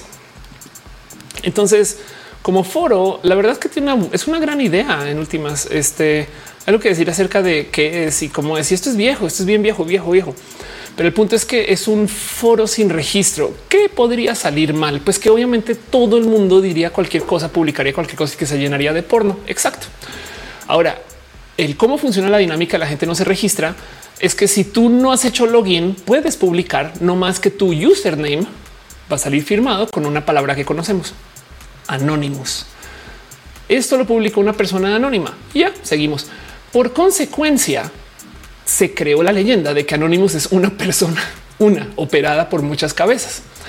Y entonces Anonymous de modos anónimos se comenzó a coordinar para hacer una entidad inmensa y hay una cultura inmensa alrededor de Anonymous, tanto que se cree que Anonymous es un hacker, Anonymous es un ciberterrorista, es mucha gente. De hecho, ahorita pueden publicar a nombre de Anonymous de lo que quieran, de lo que les dé la gana y lo pueden hacer en 4chan. Y el hoyo de basura más grande de 4chan es diagonal B, que es por así decir el foro de off topic, es el de lo que sea para que entiendan qué tan este, presente o qué tan rápido va el contenido en este sitio. Eh, ubican que si publican algo y de, por algún motivo llega, déjense del el home de Reddit, el home de un subreddit. Si ustedes publican algo en no sé, slash R slash México eh, o slash R slash Colombia, lo que sea, o Ecuador, Perú, eh, se va a quedar ahí en el home y va a ir bajando mientras van publicando más cosas, no? Entonces depende de qué tanto movimiento tenga el subreddit para ver cuánto tiempo tarda en desaparecer si se trata del home de Reddit, esto ya se mide este, en minutos, no digamos que puede estar en el home 20 minutos y ya, llega a la página 2. Entonces, pues ya, ya se perdió. No, bueno, en slash B se habla en segundos de la cantidad de contenido que se publica, no de cosas que además son anónimas. O sea, hay un chingo de bots, hay un chingo. O sea, mantener algo arriba en 4chan es un mierdero. Y como entonces se desaparecen los posts y quedan existiendo solo por enlace, pues le añade a esto del que sea anónimo. Dice Holly Hall, cuatro changuardas solo por 48 horas. Exacto. Es como una carrera muy efímera del publica ya, llénalo de basura, me vale gorro. Y por eso la gente dice las estupideces que se les ocurran pasan por cuatro chan porque no, porque son efímeras y son escritas por gente anónima. Y entonces, por consecuencia, cuatro chan se volvió requete famosón de ser la explosión de este contenido que no sé, o sea, hay cosas horribles ahí. También hay todo tipo de memes que todavía existen. Los famosos lolcats. O sea, estos memes. De hecho, la estructura del meme de que sean hechos con impact, texto blanco arriba abajo, eso nació en 4chan. Este, los lolcats que ya no se usan así de por sí, pero bueno, los lolcats son hasta un lenguaje de programación hoy, hoy en día. Pero este cuento de tener gatitos que cuentan chistes dentro de memes, eso nació también en 4chan. En una época cuando no era tan malvado 4chan, eh, existió una cultura de hacer, lo llamaban actos random de pizza o actos altruistas de pizza, random acts of pizza. Y esto es viejo, pues, pero lo que hacían era que tipo de se coordinaban en cuatro chan para enviarle pizzas a gente. El problema es que ya se volvió tóxico, no? Y de repente te llegaban a tu casa 40 pizzas ¿no? y, se reían de eso. Cosas que también se inventaron en cuatro chan, eso del swatting y demás, que es literal llamarle a la policía a alguien que está jugando un videojuego en línea para ver qué pasa. Todas esas cosas, cuatro chan. Pero bueno, el punto es que 4chan se volvió famoso y 4chan de por sí es el hijo, copia, clon de otro espacio japonés que se llama 2chan, o sea, Ni-chan. Y por eso 2, 4 chan. Por consecuencia hay 8 chan, 16 chan, 32 chan y todas las copias de código abierto de 4 chan, como por ejemplo Ispa chan, que es otro hogar de todo lo horrible que existe, no más que hispano o latinoamericano, no? En fin, entonces 4chan es una gran, gran, gran, gran parte de la cultura del Internet. Eh, y slash B era el hogar de todo lo más horrible. Todo es horrible en 4chan, pero aquí es donde, o sea, es que vean las secciones hentai, yuri, ya hoy torrents. No, o sea, ¿qué podría salir mal? Esto es en la sección de adultos, no? Pero ¿qué podría salir mal en las secciones do it yourself? Este en la sección de deporte internacional, fotos. Saben como que para todas estas secciones mal piensen qué haría alguien que puede publicar cosas anónimas en Pony Pony, saben? Ahí no se alcanza a ver. Este nomás voy a checo. Ahí está. Hay, una sección que dice Pony. no, que podría mal salir. Entonces ahí les dejo. Eso es diagonal B. Pero bueno, dice Sankoku, tenemos un raro mods. Cuatro chan y no tóxico suena muy poco creíble. Caro dice lo mejor de que salió cuatro chan fueron las hamburguesas. Ándale, sí, total. ¿Cuántos gatos hay en Star Trek? Muchos gatos. Data tiene un gato. Le canta un poema muy bonito. Eh, Mayo dice que celular es para usar en la ducha. Eh, yo soy hija de los teléfonos de Apple, entonces este es mi teléfono de la regadera. Em, este Mayo dice: Yo suelo escucharte siempre vía podcast, pero he venido al directo por la siguiente pregunta. Eh, ok, te leo, no más que no la veo, este, pero ahorita aparecerá. Paul Moreno dice: No me extraña que los furros nacieron en cuatro chan por su pollo. Este Meliwich dice: Pony no es sobre My Little Yo creo que sí, es un tema de los bronies o les bronies, no? También es muy posible. Em, de paso, eh, las fuentes de los contenidos virales. Esto es, esto es, esto no ya no tiene que, que aplicar ahorita, pero esto era famosamente conocido como el 2009 hacia el 2010, que básicamente las fuentes de los contenidos, o sea, de los memes, eran nacían en 4chan, entraban a Reddit para ser filtrados. O sea, Reddit por mucho tiempo se consideraba como el condón de 4chan y luego de ahí se iba para redes, en este caso para Twitter. Hoy en día hay muchas más redes. Y de hecho, en 9gag, por ejemplo, tomaba contenidos de Reddit, no de 4chan, ese tipo de cosas. Pero bueno, Dice Jorge Lobo, ¿hace cuánto es la historia de los cristales de 4chan? Ándale. si se fueron de mensajes, lo leíste en orden incorrecto. Ah, a ver, voy a buscar nomás dos segundos. Este, porque sí me interesa mucho. O sea, que me quedé, me quedo picada además, no? Porque este, este dice, ah, ya entendí la pregunta es el uso para estar en la ducha. Claro, ya entendí, ya te la había respondido. Lo leí al revés. Sí, yo uso, yo soy hija de Apple. Full disclaimer: Apple me patrocina, patrocina roja. Entonces, pues tengo teléfonos de Apple y los quiero mucho también. Sí, personas muy bonitas conmigo y no me disgustan para nada como marca, aunque no necesariamente quiere decir que sea la marca para ustedes, pero pues yo uso teléfonos y de hecho tecnología de Apple, reloj, tengo ahí mi asistente y demás. Mañana se fueron de mensajes. Ok, eh, dice 5JHR. Los brownies son muy fuertes en 4chan. Anda. Eh, Holly Hall dice eh, ahí nacen los brownies, señores que aman los ponis, pero de My Little Pony. Pato Sánchez dice creo que 4chan han publicado asesinos, gente de estilo. Sí, han hecho una cantidad de cosas en 4chan que son hasta, o sea, publicados asesinos es que han hecho investigaciones en 4chan acerca de cosas de índole criminal. Claro que sí. Este, pero bueno, hola, estoy muerto. Se regla número 80. Todas las personas tienen su equivalente en gallos, su gallizona, incluida roja. Ándale, total. Hola, estoy muerto. Y le pones una fuerza imparable y densa de material cuántica, el idea verso del inconsciente colectivo y se alimenta de sus consumidores. Sí, así tal cual. Meliwichi dice Ioni Chan. Total, están dejando piñas. Gracias. De verdad, me va a pasar dos segundos un poquito por esto. Los abrazos financieros y el cariño. Em, Gracias, gracias, gracias, gracias. Luis Antequera, gracias por tu cariño y tu amor. Juan Francisco Rojas Telles, gracias por tu cariño y amor. Y George, gracias por tu suscripción y estas cosas chidas que están dejando ahí en el Twitch. Pero bueno, eso es un poquito todo lo que tengo para ustedes hoy, a menos que me quieran dejar más cosas ahí puestas. Sé que hoy es un día este calmadito y llevamos al aire ya eh, unos buenos, eh, ya entrando hacia las dos horas y media, llegando. Ok, Holly Holly dice curiosamente les Brownies fue el fandom más tóxico que si acaba con eso. RIP 2019. Eh, hay algo que decir acerca de la cultura del fandom en general, no? Freddy Hernando Montoya Barbosa dice un placer verte desde Bogotá. Espero este año ir a Bogotá. Que de paso, em, es muy posible que vaya a Argentina en mayo. No he cerrado esto todavía, se los dejo ya calidad de spoiler. Es una posibilidad de estar allá, estaría una semana, quizás dos, em, pero va a ser bonito. Hace mucho tiempo que no voy a Buenos Aires, tengo familia en Buenos Aires, eh, familia cercana, o sea, mi tía, hermana de mi señor padre vive allá, entonces em, va a ser bonito. En general, le tengo mucho cariño y amor por si andan por ahí. Hay que coordinarnos. Gama dice llévame. le tengo mucho amor a Argentina en general por millones de cosas. No me llamo yo, no dice, se te hace raro cuando alguien te pregunta cosas respecto a tu salud mental. Pues como soy influencer, ya nada me es raro. Hola, estoy muerto. Dice Argentina no es real, es la ley cero de la robótica. no existe Argentina. Cecil dice yay. Em, dice Nadia eh, ¿viste lo de DAL-I 2? No, no he visto. DALI es un tipo de Wall-E o, me cuéntame más. Caro dice si vas a Argentina, por favor, ahí no repartas piñas. Exacto. En Argentina no se repartirán piñas. Es una promesa. Juan Delgado dice: Tengo un canal de YouTube en el que subo rutinas de baile de cardio. ¿Algún consejo para crecer? ¿Me recomiendas comprar anuncios? Sí, em, así sea un poquito. Y es porque ya hoy en día ya antes como que te daban un si quieres sí, si quieres no, un poquito como lo que era eh, este los videojuegos que antes no existían las cosas como pay to win, ya no.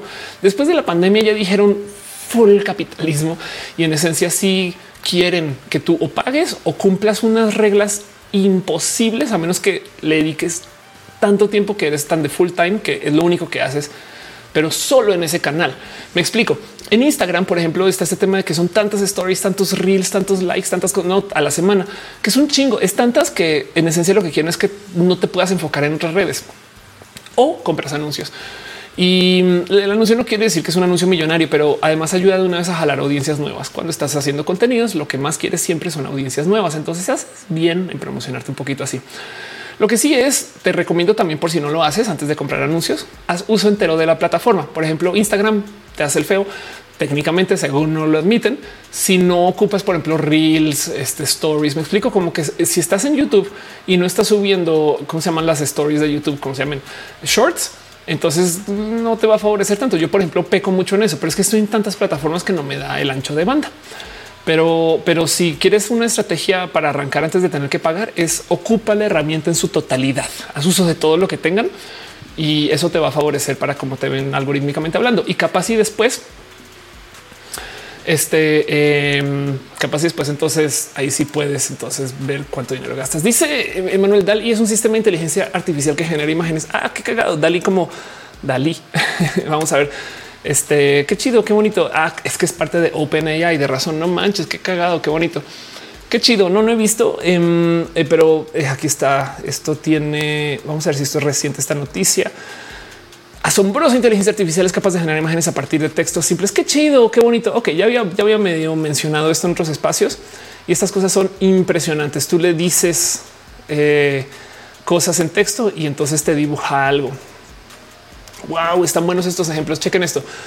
Tú este, le dieron el texto, este, em, una foto de una tienda de flores, este, desde, desde enfrente. Eh, vamos a traducir esto automáticamente porque así de vaga soy y así de tanto así dependo ya de las computadoras. Una foto una pintoresca tienda de flores con una fachada verde, pastel y blanco limpio y una puerta abierta, una gran ventana y genera esta imagen. Qué impresionante. Un astronauta montando caballo. Wow tanto que decir, porque además tenemos inteligencias artificiales que generan texto, lo cual quiere decir que las puedes atar, no? O sea, podrías hacer un, podrías ilustrar un libro que ya existe usando una inteligencia artificial. Qué bonito eso. El Witch dice la verdad, este punto de YouTube, Instagram, eh, este por la cantidad de contenido se me hacen agobiantes. Por eso me gusta mucho TikTok.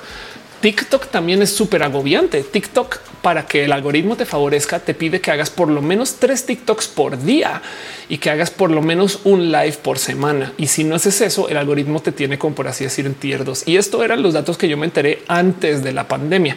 Tu red social igual va a crecer en números, pero si no cumples con esto, no te, no te recomienda tanto según no. O sea, también todo esto es como haciendo un poquito como de ingeniería a la reversa de qué es lo que hace la gente que crece un chingo, pero tres TikToks por día, incluido fines de semana, es un chingo de chamba. Y justo lo hacen de muchos modos para overwhelmearte, para que digas, güey, ahora solo hago TikTok si no me da la vida para hacer Instagram, por ejemplo, ¿no? Caro hizo un mini roja cómo te favorece el algoritmo. Una buena pregunta. .csv es descomunal en inteligencia artificial. Este eh, Pato Sánchez me encanta como inteligencia artificial es para todo. Mi mamá está empezando un negocio y estamos escogiendo nombres en un generador de nombres para negocios. Sí, de hecho, em, no solo eso, sino que la gente lista, o sea, no feria, que hace contenidos, por ejemplo, para YouTube, em, ocupa esquemas que te sugieren nombres según palabras clave de lo que esté activo en el momento. Y supongo que con una inteligencia artificial como DAL y 2 podrías entonces ahora generar una imagen que es tu miniatura según ese texto. Pero bueno, em, dice Meriwich, por eso prefiero TikTok. Eso que hay distintas dinámicas me aturde. De hecho, no me gustó que metieran historia a TikTok. Sí, exacto. Lo cual quiere decir que ahora imagínate que te va a pedir tres este, TikToks el día y seguramente algunas tantas stories. Por ejemplo, Instagram en su momento pedía 10 stories la semana. Y, la verdad es que TikTok tiene además una carga descomunal encima porque es en video. O sea, Twitter puedes escribir solo texto, pero por consecuencia tu competencia son robots que escriben texto así. Hacer video es mucho más complejo, ¿no? Pero bueno, Sebastián dice cómo perdí a salir en cámara. Uf, con experiencia, con ah, dándole, no hay de otra. Eh, Ania dice deberías hablar más de los NFTs. Uf, me pregunto dónde están ahorita. Tengo que investigar. Ya dice alguna investigación que muestra teoría que las drogas y el arte surgieron a la par. No sé, ¿eh? yo creería que el, el arte rupestre. La pregunta es si la gente que hacía arte rupestre. La pregunta es que para eso toca definir qué es arte y qué es droga, no? Pero sí entiendo que las drogas recreacionales a lo mejor han impulsado el arte, pero no necesariamente por las drogas en sí, sino por estar en un esquema de creatividad que se presta para que consumas drogas recreacionales. Es, una pregunta compleja, pero es posible que alguien lo haya investigado. Es una pregunta muy válida la tuya. Eri Frank dice: Yo no hago YouTube porque solo hago TikToks de programación, pero veo mi canal de YouTube y se nota la diferencia en mi nivel de edición del momento. Digo, y si lo haces con inteligencia, podrías hacer videos de YouTube que se pueden TikTokizar o videos de, TikTok que puedes ensamblar como videos de YouTube también, no? Eh, de hecho, eso es lo que hace, por ejemplo, Fer en este eh, memes y mames. Cecil Bruce dice las imágenes en Pinterest se muy en Cannibal, pero muchas obras hechas por humanos se ven igual. Así que bueno, em, dice infame. La imagen puede ser una droga. Ándale. Este dice Gama Volantis, droga, veneno, medicina. La única diferencia es la dosis. Técnicamente el agua te puede, te puede en agua, te puedes hacer sobredosis de agua. Eric Frank dice una muy buena idea. Gracias por el consejo. Eh, pues puede ser una droga. Claro que sí. Eh, hay millones de modos de ser una droga humana. Una de esas es por medio de mecanismos emocionales, como por ejemplo el amor. Eh, eh, hay gente que consume personas como es. A, a ver, ahí les va. Hay un concepto que se habla mucho en el poliamor, pero que es un concepto que existe en general que se llama la energía de la nueva relación, el New Relationship Energy. Em, a ver, y entonces esto se habla mucho en el tema del poliamor porque eh, este es porque aquí se le pone nombre a estas cosas, la neta. Pero bueno, ¿qué es eh, el esto el del New Relationship Energy? Es un concepto para decir que cuando tú conoces a alguien, estás en un estado anímico que puede ser potencialmente químico que se da al comienzo de las relaciones sexuales o románticas. Involucra emociones, sentimientos emocionales, sexuales elevados, etc. Y entonces, ¿por qué en el poliamor se habla de esto? Porque no es exclusivo del poliamor. Pues bueno, imagínense que ustedes están en una relación este, que si bien está comprometida, tiene un acuerdo poliamoroso, no es abierta, por así decir. Pues es muy diferente abierto poliamoroso, pero bueno, el punto. Y entonces esas dos personas que se conocen hace 10 años, no ya tienen sus rutinas, ya hace años se conocen. Se va una persona y conoce a alguien más y su cerebro explota, explota, porque conocer a alguien más implica un chingo de dinámicas sociales que mm, eh, las conocemos, son las que la, famosa etapa de la luna de miel. Estás emocionada porque es una persona nueva, tiene historias nuevas, estás compartiendo, sintiendo cosas nuevas, etc. Todo ese nuevo. Y entonces esta oleada de químicos del placer y la satisfacción nunca van a competir con la rutina de la relación existente. Entonces en el poliamor se dice aceptemos que conocer gente nueva te genera una explosión química, no es, es conocer un dulce nuevo, es un sabor nuevo, es algo nuevo a tu vida. Y entonces mucho de lo que se habla en los espacios del poliamor es cómo negociar eso con la relación existente. Hay gente que, por ejemplo, ocupa esa euforia de nueva relación y la trae a la relación vieja. No es necesario, pero esto es un modo de vivirlo. Hay gente que más bien entonces fomenta que pues si mi compañero se va a probar un sabor nuevo, entonces yo me voy a probar otro y entonces ahora hablamos acerca de los sabores nuevos que estamos probando. Saben? Pero el punto es aceptar que existe una oleada química de literal consumo cuando entras en un espacio relacional con alguien nuevo. Esto es la etapa de luna de miel. Ahora, ¿cómo se puede volver una persona una droga? Como esto le habla a los centros de recompensa del cerebro, ¿Qué tal que exista gente adicta a esto? En esencia, tú conoces a alguien y entonces te encanta. Y cuando se acaba la magia, cortas y te vas con otra persona. Puedes vivir una vida así, puedes vivir una vida buscando gente nueva siempre, siempre y cuando estés en ese estado de conocer gente nueva. No? Y, por eso es que hay gente que dice que después de la etapa de luna de miel es que se sabe si una relación va a sobrevivir. Pero es que para que se denomine como exitosa, si sobrevive eso, también hay que entonces pensar en lo que se llama la amatonormatividad, que la amatonormatividad es la promesa de que esta una relación exclusiva a largo plazo lleva a providencia. Es, es, éxito de por sí. O sea que siempre es mejor una relación exclusiva de larga, de larga duración en vez de que igual y qué hay de malo en aceptar que pues sí, yo sí quiero. O sea, si es si estar feliz una persona, o sea, si le quitamos el juicio moralino a todo esto, pues saltar de persona en persona y estar en luna de miel permanente suena muy romántico también, si lo pienso, no? no, pero bueno, a donde voy con eso es eso puede ser potencialmente adictivo y hay gente que puede ser adicta a conocer gente nueva desde lo sexual, adicta a conocer gente nueva desde lo relacional y consumir personas y eso se puede volver tóxico. Entonces, ¿cómo se puede volver una persona una droga? Eso es un camino. Hay muchos más, pero bueno. Em, lo bueno es, y por eso me gusta tanto todos estos menesteres del poliamor, que existen nombres para esto que se habla. El poliamor para mí ha sido un poquito como eh, aprender a, lidiar con que hay cosas que se tienen que decir. Hay espacios de las neurodivergencias, no todas, por supuesto, pero espacios de las neurodivergencias donde te topas con em, historias de gente. No sé si Miliwichi, esto es algo que tú con lo que convivas a diario, pero hay gente que no entiende bien. Em, el bueno, bien como si fuera mejor, no? Pero hay gente que no procesa esto de la lectura entre líneas, no todo lo que nos requiere de inferir. Y hay personas que asumen que toda la comunicación tiene que ser así y no dentro de muchas neurodivergencias. Hay que literal ser eso, literal, es decir las cosas con nombre. No, esto está pasando porque yo siento que aquello no. Y entonces es una comunicación diferente, pero que yo considero que al tener obligarte a verbalizar todos los comportares emocionales, las cosas entonces no tienen tanto campo de duda, no? Porque es un yo te dije que sí quería esto. Suena robótico, pero no lo es. Es más bien específico. Bueno, ¿qué pasa si porteamos esto a las emociones del amor? En el poliamor, entonces una de las cosas es que puedes navegar en vez de esperar por definición, oh, ya nos llevamos hablando una semana, quiere decir que quiere conmigo. Es no, nunca te ha dicho que quiere contigo, entonces no asumas que quiere contigo. Saben? Y, esto es parte de lo que me parece hermoso del poliamor, que es verbalizar las emociones de lo que relaciona las dinámicas del amor, que no nos enseñaron a verbalizar porque nos dicen que el amor por inferencia es superior y eso está de la chingada. Ese tema de me miró y le devolví la mirada no significa nada hasta que lo verbalices. ¿Saben? Pero bueno, en fin, este mm, es un modo en el cual como yo lo interpreto. Juan José Alman dice: Yo no entiendo cómo carajo y los neurotípicos. Es un bien dicho. Dice Melewich, me pasa constantemente. La verdad es la razón por la cual me molesta que la gente no sea directa. Exacto. Me cuesta leer la interpretación de las personas o lo que quieren decir por algo. Por eso siempre pregunto con sentimiento, obviamente. Total, total. Pero bueno, todo esto nomás para responder cómo alguien se puede volver una droga. Esto es un camino. Lunes dice: Me puse triste. No hay muchos que simplemente no están dispuestos a hablar.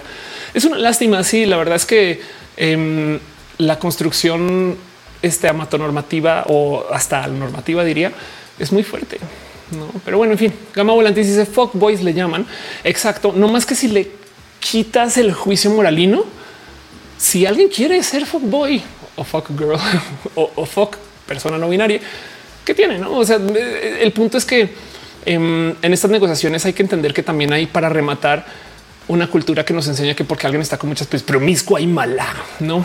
Pero bueno, en fin, Sol Blue dice que piensa de las personas que hacen contenido en base a su enfermedad o condición física. Se aprecia mucho porque están, es una forma de divulgar y, de, paso, si estas personas no lo hacen, es posible que nadie lo haga. ¿no? Y además, como lo están viviendo, suele ser que cuando se trata de condiciones físicas, entienden mucho mejor su cuerpo, porque como es de a diario que lo analizan y lo estudian y lo piensan y lo procesan, que alguien que lo estudia temporal para publicar un paper, aunque su paper sea muy bueno, no como que eh, es este clásico que si tú tienes un, si te duele el brazo, tú sabes más de cómo funciona ese dolor de alguien que te lo analices de afuera, aunque ambos análisis son válidos. ¿no? Federico dice: ¿Qué opinas de cuentas que recopilan tweets sin dar crédito al autor y ganan dinero de eso, como el guarro romántico? Pues eh, si es bien rudo eso, no? Ahora, del otro lado, eh, sí es un tema que no hay cómo perseguir, no? Y entonces son estrategias de comunicación. Paul Moreno dice: A veces quiero pensar que no entendí el entre líneas por decirme en verdad me está diciendo eso. Sí, claro, total. Pero, de hecho, justo de las propuestas de lo que viene en el concepto del poliamor, que de nuevo esta analogía la he presentado en roja varias veces. El poliamor es como el Linux del amor. Puedes entrar y modificar el código base y hacer un fork y de redefinir lo que es cualquier cosa. Y entonces tienes problemas que vas a tener que instalar drivers y no va a ser tan bello y hermoso como un sistema operativo que dice que decide todo por ti, pero tienes control de más cosas. No, ese es un modo de verlo. Entonces en eso, eh, eh, claro que eh, este tipo de cosas, por ejemplo, una de las cosas que te topas con sistemas operativos, o sea, de esta índole es que te pregunta, cara, ¿estás segura? Si vas por ahí, ¿quieres verificar? Mientras que los otros son de, ah, sí, claro, no hay, no hay ni siquiera botón, ya lo decidimos por ti. Pero el tema es puede que no te guste. Apprentice Félix dice open source. Exacto. Y, es un modo de ver las cosas. Es inmediatamente superior y mejor, no necesariamente, pero es una muy bonita propuesta de algo que se nos enseñó a no ni discutir, ¿no? El Wichi dice, te entiendo. Recomiendo relacionar con otras personas neurodivergentes porque muchas de estas cosas ya se han por entendido que se tienen que hacer en la mayoría de casos. Pato Sánchez dice, el poliamor es hermoso siempre y cuando se haga de forma responsable. Es mucho de descubrimiento, es enteramente descubrimiento. Y además de paso, hay algo que decir acerca del mero concepto de cómo se presenta el poliamor porque poli viene de múltiple. Y entonces una de las cosas que se dice, porque tenemos el castigo moralino ha atravesado, es que poliamor significa muchos amores, o sea, amores en paralelo, no? O en serie, amores en paralelo. Pues perdón, me energía de dos segundos. Em, entonces, el punto es que también poliamor significa muchos modos de amar, hasta con la misma persona. Entonces, una de las propuestas que a mí me encantan del poliamor es esta que topa que dentro de las jerarquías del enamoramiento nos enseñaron que nuestra pareja tiene una jerarquía superior que nuestras amistades. Pero curiosamente cortamos con parejas y nuestras amistades siguen ahí. Entonces, una de las cosas que se hablan, aunque no necesariamente son específicas para cada quien, porque cada quien puede hacer su propio fork de su poliamor, em, es que se deberían o se pueden o funciona mejor si se consideran los espacios de la amistad al nivel de tu pareja. Y entonces deberías de tener la misma responsabilidad afectiva con tus amigas que con tu pareja y tu pareja debería entender que tus amigas valen lo mismo. No está en una situación de superioridad, una situación nada. Es como de como esto también es parte del con qué me relaciono. Y de paso hay gente que habla de esto acerca de eh, eh, miembros de familias y de familia elegida. Sandy dice que estarías en poliamor. Estoy en poliamor. Dice Cecil Bruce, yo cada vez le tengo menos paciencia a las personas neurotípicas. mi círculo, la mayoría somos neurodivergentes. Miren, les voy a decir algo. Si hay algo que aprendí yo siendo una persona de la diversidad, es que creo que Magneto tenía más la razón que el profesor Javier. Esto lo que tengo que decir. Pero bueno, Alex se dice el problema es que la gente busque gente nueva constantemente, sino que no tenga responsabilidad emocional cuando se acaba la magia. Sí, y el tema es que la palabra ahí es magia, pero sí entiendo porque habrá quien quiere que quien quiere hacer eso. No, el problema más bien es que no lo comuniquen. Y una de las cosas que también aprendí negociando con el poliamor es que la decepción está en la expectativa. Si tú tienes expectativa que todo el mundo tenga responsabilidad emocional, lo que hace falta es una comunicación acerca de cuánta responsabilidad te van a ofrecer. Pero eso, eso sí, eso sí depende de quién lo ofrezca. No es tipo de oye, yo voy a estar hasta que ya no exista la magia. Y el problema del poliamor es que es tan franco que duele. Pero bueno, Bruce dice Team Magneto 5J Rey dice chat ayuda para conocer gente. Recomienden apps de citas. Si te sirve también, a lo mejor no necesariamente apps de citas, sino intereses en común, talleres, cursos y demás. No eh, dice Caro, el verdadero problema del poliamor es que la gente justifica infidelidades y falta de comunicación con es que soy poliamoroso. Es una salida si se presta para que la gente lo use para esos fines. Em, de paso, hay gente que está en contra de decir soy una persona ética o no ética dentro de la no monogamia, porque dice porque la gente que no es poliamorosa no tiene que especificar que son éticas o no cuando también sucede allá, no? Pero bueno, de hecho dice cómo lidiar con inseguridad por abandono de familia en el poliamor. Ah, hola, soy yo, eres tú, soy yo. Esto me pasa. Tengo expectativas, lo necesito. Sí, em, yo, ese es mi problema más presente. Yo lo que más sé hacer con esto es comunicarlo a nauseum, tipo de mira, estos son mis triggers. No de paso, yo identifiqué esto en mí gracias al poliamor. No, o sea, yo me di cuenta que mis miedos de celos y mis miedos de distancia y demás vienen de ser una persona que pasó por abandono. Mi familia viene de un divorcio, es una familia hermosa, em, pero pues a fin de cuentas creciendo se interioriza un poco de esto del abandono. Entonces Hoy en día lo comunico mucho y entonces ha funcionado muy bien. La verdad es que eh, es parte de por qué acabamos hablando del poliamor. Ah, porque hablamos acerca de, la adicción. Pato Sánchez, bueno, vámonos con esto. Pato Sánchez una vez escuché un sexólogo que decía que dice que un poliamoroso sin responsabilidad efectiva no es poliamoroso, es policulero. Creo que fue lo que escribiste y yo diría algo así. Exacto. Hay algo ahí donde eh, sí, parte del problema es que de nuevo, como en el código libre, no se presta para también esconder todo tipo de cosas tan inútiles.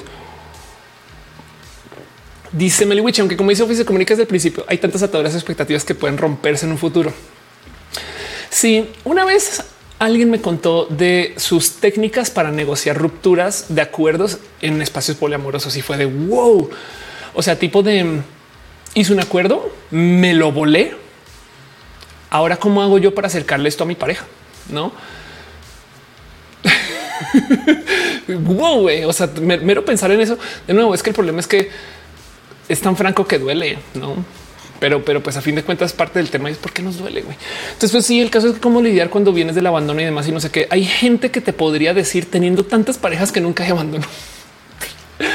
no, eh, no es una solución práctica, pero me entiendes, no? Por bueno, dice todo empezó con una relación más relajada ¿no? y menos juntos no tendremos hijos y así, así, así. Sí, claro. Una escuché un sexólogo decía, ah, ya te veo. Perdón. Daniela dice todas las parejas suelen ser poliamorosas. El problema es que a veces uno no suele estar enterado. Sí, de hecho, el mero, eh, la mera idea o, el, o el hecho, ni siquiera idea, el hecho de que existe un concepto famoso que se llama casa chica nos dice que los acuerdos poliamorosos, claro que existen, no más que no se discutían y no se nombraban. Y entonces yo creo que ahí ahí está, ¿no? O sea, hay que negociar mucho, la neta. Y no hay una solución final. Es como el lenguaje incluyente. El lenguaje incluyente tiene millones de caídas, errores, problemas y lo estamos solucionando como el código libre. Güey, somos una bola de monos animales escribiendo las reglas del amor al azar. Y hasta ahora lo que ha funcionado funciona. Dice ahora estoy muerto por el amor en Star Trek. En Star Trek hay varias relaciones abiertas unas muy notorias em, o, relaciones así muy de este, de sí, justo de exes y demás que se saben y se conocen y se, se entienden y se comunican muchas cosas, pero no se llama poliamor per se. Eso sí es verdad. Yo también te quiero, Ed. Eh, dice Monotype Bog, amor fos. Exacto, total. Paul Moreno dice sudo, compramos un látigo. Eso puede pasar. De paso, de paso, definitivamente yo sí recomiendo tener diálogos de que por lo menos ocupen el argot del poliamor. Si algún día van a eh, entrar y platicar y dialogar con esto del bondage, porque mm, es un, es un lenguaje muy avanzado que se presta para tener muy buenas pláticas de límites. Holly dice la mamitis aplica a las personas que aún no lo saben. Sí. Eh, y no solo eso, sino también hay gente que quiere cuidar y, hay millones de cosas. Además que de paso que eso es otra. ¿eh? Em, la responsabilidad ¿no? de, definir el amor por cada persona es un chingo de responsabilidad general. Apenas nos podemos definir identitariamente. Pato Sánchez, de alguna forma me gusta el poliamor, es muy científico, hay que analizar todo, no asumir nada, es pura investigación. Sí, yo me la llevo por eso, le tengo mucho cariño justo a eso. Es más difícil, por ende, pero sí, Juan José dice el cambio a todo el mundo cuenta como poliamor. Sí, y digo más difícil porque es como, a ver, nuestro cerebro piensa para no pensar. Esto lo he dicho mil veces acá. ¿Qué quiere decir eso? Que cuando aprendemos de algo ya no lo tenemos que volver a cuestionar. Y entonces cosas que aprendemos, cómo abrir una puerta. Ese es mi ejemplo más clásico. Aprendes cómo operar una chapa, aprendes cómo operar una regadera. Y por eso es que cuando vamos a hoteles o a casas de otras personas, te das cuenta que el UX de las regaderas es pinches diverso. Hay unos muy pendejos y tienes que volver a aprenderlo y te haces bolas. ¿Cómo prendo? ¿Cómo abro? O también el, el clásico también es cuando entras un coche que no sabes cómo operar. No es como de güey, cómo es que se cierra la puerta y tienes que volver a pensar. Entonces, si no estás en la costumbre de replantearte cada vez que operes una puerta, como opera la puerta, que está bien porque no hay que hacerlo siempre, em, vamos a tener problemas. En el poliamor, justo eso sucede. Cada relación se replantea y lo tienes que replantear además internamente también, ¿no? Como tipo de llevas en relación dos meses, pero la gente cambia hasta veces en dos meses. Entonces, todo el día tienes que estar deconstruyendo y puede ser cansado, no como que si toda la gente fueran chapas que abren hacia arriba y se acabó, pues entonces qué fácil que es. El problema es que no toda la gente son chapas que abren hacia arriba. Y entonces ahora tenemos un tema o alguien no va a querer ser una chapa punta. no, pero sí dice la chica tan bonito que es el BDSM y el planteamiento de roles. A mí lo que me gusta el BDSM es justo exactamente lo mismo que me gusta el poliamor, que todo hay que negociarlo, sobre todo porque hay, hay kinks de no consensual. Eso, es bailar en la cuerda floja. ¿eh? Pero bueno, en fin, en fin, que cuentes eh, que amar a todo el mundo cuente como poliamor. Sí, sí, poliamor de nuevo es una propuesta de muchos amores, tanto como es una propuesta de muchas personas en amor, pero poliamor capaz y poliamor puede ser nomás aceptar que tu relación con tus amigues vale lo mismo que tu relación actual y tu relación actual puede ser monógama. Saben? Daniel Rebe dice en mi casa anterior la llave el agua caliente de la regar a la derecha. Tenía que gritarle esa media ducha cuál era la correcta después de que gritaban por el agua fría. Eso es muy cabrón. Em, eh, lo mismo con cómo soltar este el baño, el sistema de los dos botones. No sé si, recuerdan cuando no existía. Fernando dice no puedes en, en el directorio. Amo tu typo. Juan José Albando dice: Me refería que tú quieres a todo el mundo mundial. Hay gente así. Sí, claro que sí, pero aún así, este em, eh, yo creo que eso más bien es un entender interno de cómo eh, interiorizas el, cariño y el amor. Puede ser, no? Ángel Michael Boris, esta la última gota de alma. Yo no me llamo yo, no decía que en Rojes todos tenemos una relación de amor caro. Se me imagino un libro de poliamor, el estándar de las reglas del amor. Fíjate que hay wikis de eso, ¿eh? Pero bueno, Sankoku dice: Si no pude con un amor, no me imagino cómo sería con dos o más. Bueno, imagínate que uno de estos amores que se habla en el poliamor es el autoamor. Y, entender el cómo autoamarte también requiere de deconstrucción, porque por ejemplo en el amor romántico o en el amor amatonormado nos enseñan a invisibilizarnos. Una de las lecciones del amor romántico es que tú deberías de ignorar quién eres y construir algo nuevo en pareja. Esto es súper tóxico porque genera codependencia, pero la codependencia en esta visión lleva a que nunca sueltes a tu pareja, así sea una pareja horrible. Casos prácticos de esto. Yo jugaba tenis hasta que te conocí y dejé el tenis, pero pues ahora que vivimos juntos, pues somos más felices y entonces toda la vida te quedas con el güey. Yo me acuerdo cuando iba a practicar tenis todos los fines de semana y ya no lo hago y perdí un hobby, no, Y, y dentro del amor romántico, el amor romántico pide sacrificios, no? Porque fue diseñado por poetas y la idea era que la gente sintiera. Entonces se colgaron del cómo mira cómo sufro para estar contigo y nos enseñaron que se supone que quien sufre más es quien ama más y está la chingada de eso, porque hay algo ahí del pensar que eh, ¿por, qué, debe de doler el amor? ¿Quién dijo, güey? Poetas, además del 1790. ¿eh? Pero bueno, el punto es que entonces en ese pensar o bajo ese pensar, eh, eh, el, entender que también podemos existir debería de incluirse justo en, y esta es una palabra que me divierte mucho porque en inglés hace sentido, en español no tanto, pero bueno, en inglés se le llama polycule y en español sería policulo. en el hecho de que existen polículos, em, entonces tú deberías ser parte de ese polículo. Y entonces un ejemplo aterrizado. Esto ya lo he hablado varias veces aquí en Roja, pero por ejemplo, em, si ustedes son personas dadivosas y están dando regalos de cosas que no se dan a ustedes, pero que sí le dan a alguien, ahí hay un problema. Ejemplo, una vez hablé de esto en Twitter y entonces yo decía, recuerden regalarse cosas primero antes de regalarle a alguien algo que ustedes pueden querer tener.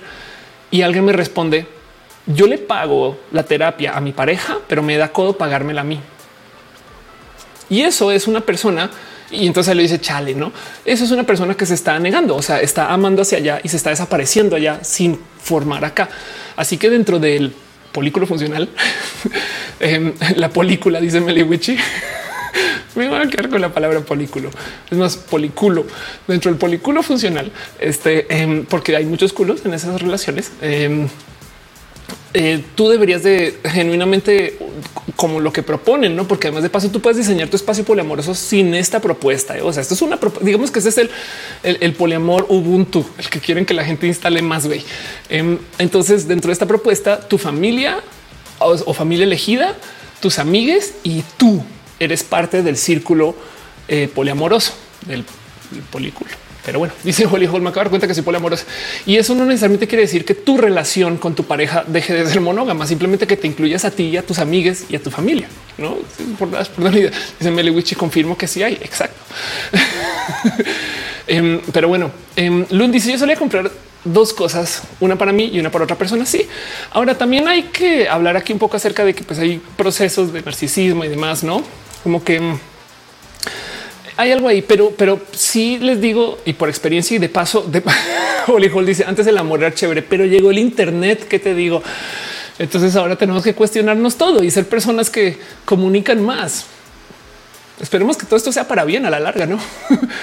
pero bueno, el punto es que em, hay algo hay que decir de cómo si nos desaparecemos en la otra persona a la larga esto es lo que rompe relaciones también. Por eso me parece tan sano, porque si tú de repente te das cuenta que tus amigues son los amigos de otra persona, si tus hobbies, tus gustos y demás son hobbies y gustos de otra persona, si tú no sabes quién eres, dónde está tu identidad y tu identidad es otra persona, te vas a aferrar así sea tóxico de esa persona. Dice Michael Boria, sonaste como un chiste en una disco. Hay muchos culos y no hay fallas en su lógica.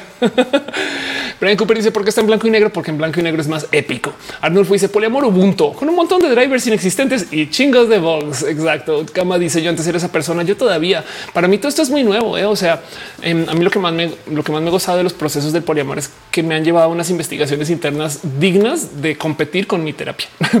Jada dice puedo tomar esta idea por una tesis por su pollo. Andón le dice haz un mini roja de esto, por favor. Ya viene, está en edición. Denis cuando se dice creo que llega un poco tarde. Yo creo que sí, em, porque además de hecho ahorita en cortito voy a comenzar a cerrar todo esto. Pero bueno, Gama Volantes dice me salgo tantito. Ver, chica, porque dice blanco y negro es como una conversación con un entrevistador en cine noir. Erika Hernández dice la mujer aprendiada que sacrificó todo por nombre era y es común de paso triste. Sí, y de paso abusan mucho porque a veces te la esconden. Por ejemplo, en el cine, una de mis historias favoritas de burlarme de es la famosa historia lencha del cine súper lencho, a veces muy de arte, que va así. Díganme si la han escuchado. Mujer heterosexual, potencialmente bisexual o igual y lesbiana, pero una relación que no le gusta.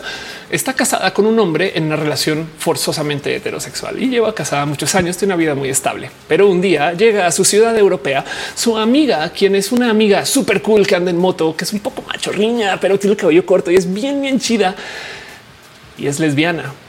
Y esta mujer que es nueva, su vida está llena de energía. Todos los chistes le causan risa, pero no deberían porque es lesbiana. Pero aún así se acerca con la mujer casada y la mujer casada se enamora de su amiga y ahora no puede estar con ella porque está casada con un hombre.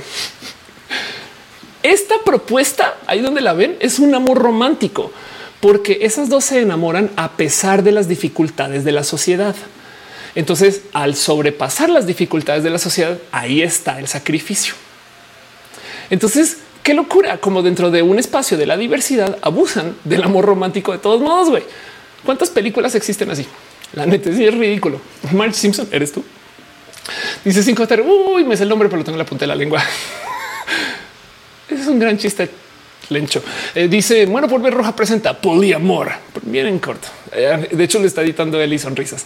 Ángel Macobre dice es como los matrimonios forzados por escopeta, como en Estados Unidos un poco. Daniel le dice la amiga de la comunidad siempre anda en ondas artísticas. exacto. Y siempre acaban de manera trágica. Sí, exacto. La amiga de la comunidad. Este, como decían antes, la amiga de ambiente era. Denis está saludando. San Coco dice todas tienen esa temática. Sí, pues es que el tema Em, eh, por si eh, no lo hemos hablado antes, es que el motivo por el cual tiene esta temática es porque estas son películas escritas para gente que no es de la diversidad, escondidas dentro de la diversidad. O sea, si se hiciera una película de la diversidad para gente de la diversidad, al salir del closet se le arregla la vida a la persona, no se le daña. no, pero como están hechas para gente que no es de la diversidad, entonces cuentan las mismas 11 historias que se cuentan siempre, no más que escondidas dentro de estos temas. No, pero bueno, yo no llamo, yo no dice eso va a la trama de las personas de tercera temporada de skins. Aflicta dice el apunte de la lengua. Claro que sí, para saludar al amigo de mi amiga. El hecho dice el término de ambiente me genera violencia. es que güey, cómo eran las cosas antes, no? Pero bueno, es que así era la jotería antes. Eh, Paul Moreno dice: Escuché ese chiste que escuché punta de la lengua. Se escuchó. Sí, se dijo en voz alta.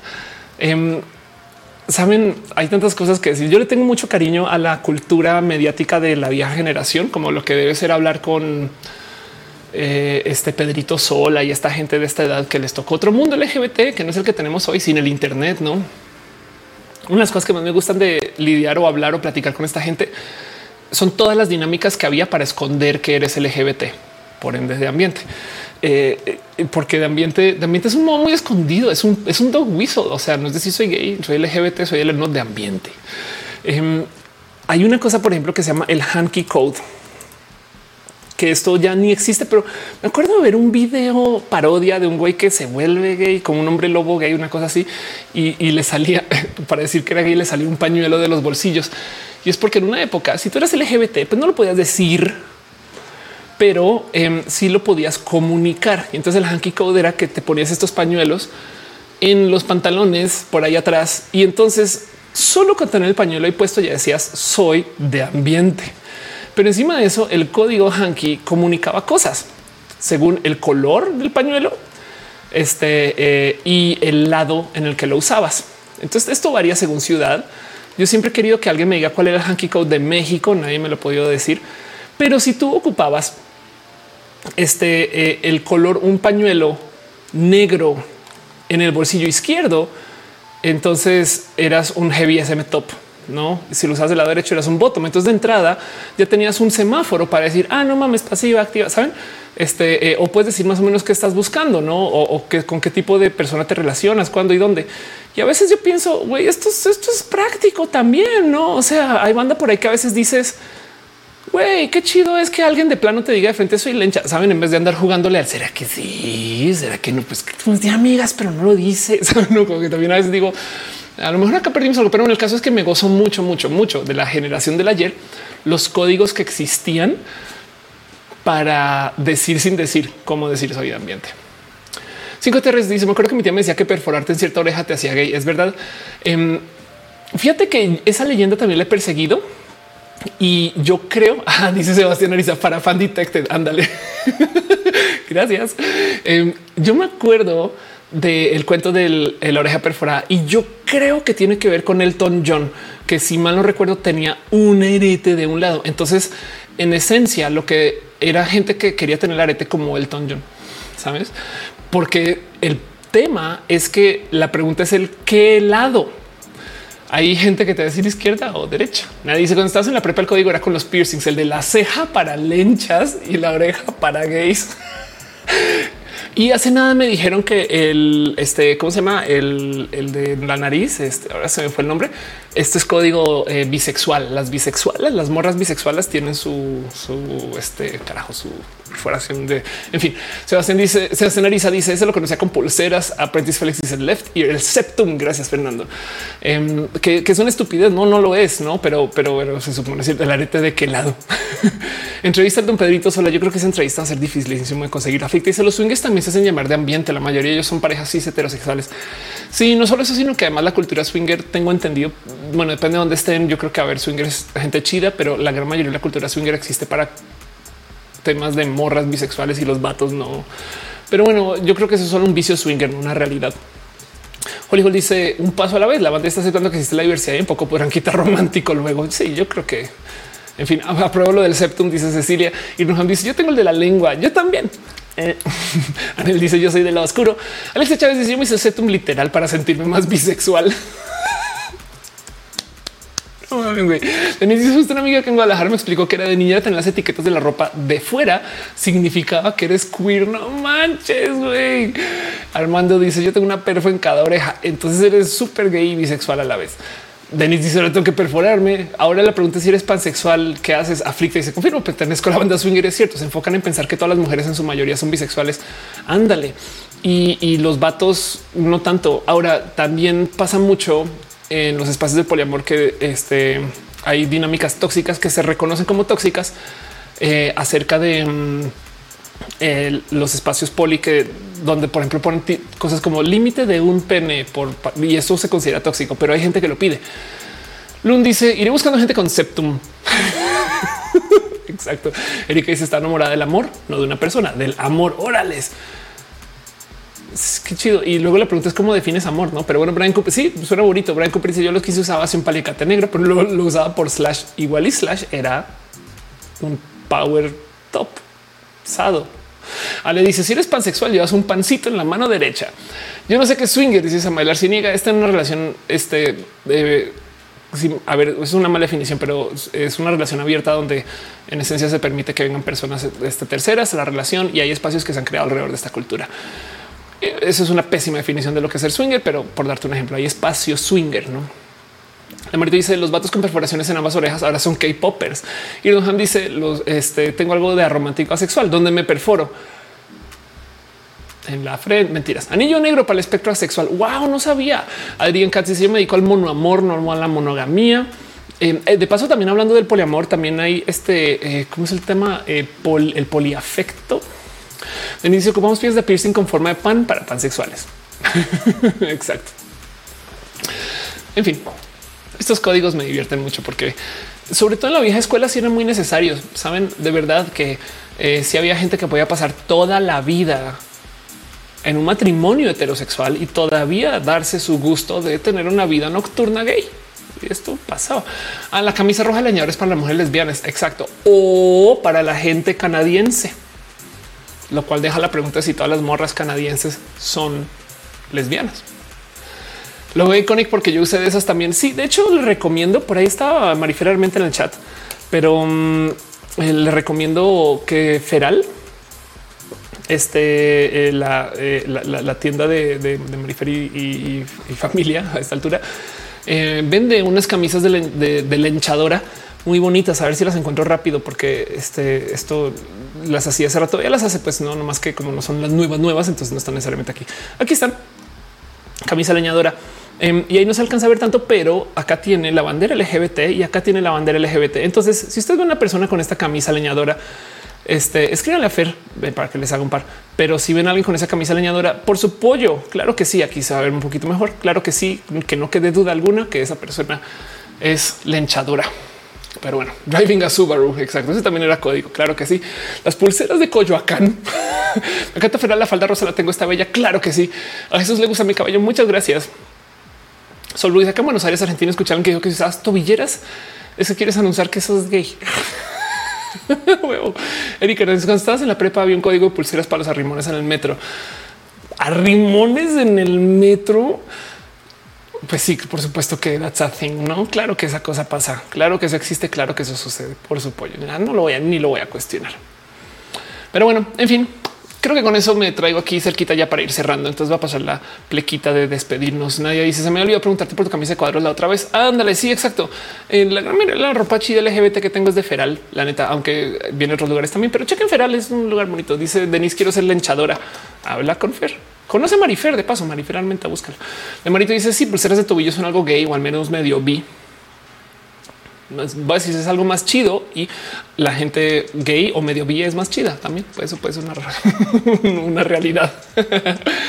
Iner dice llegué tarde, no te preocupes, aquí nos quedamos un poquito más, em, pero sí definitivamente sí tengo que ir cerrando porque si no YouTube castiga. Ya vamos hablando ya casi tres horas y media. Va a pasar la cortinilla Mega Pro.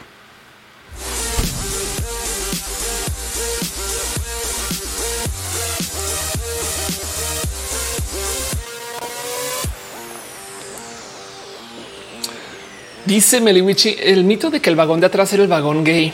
Sí, es una gran leyenda esa, ¿no? Alguien, alguien que sepa más de ese tema.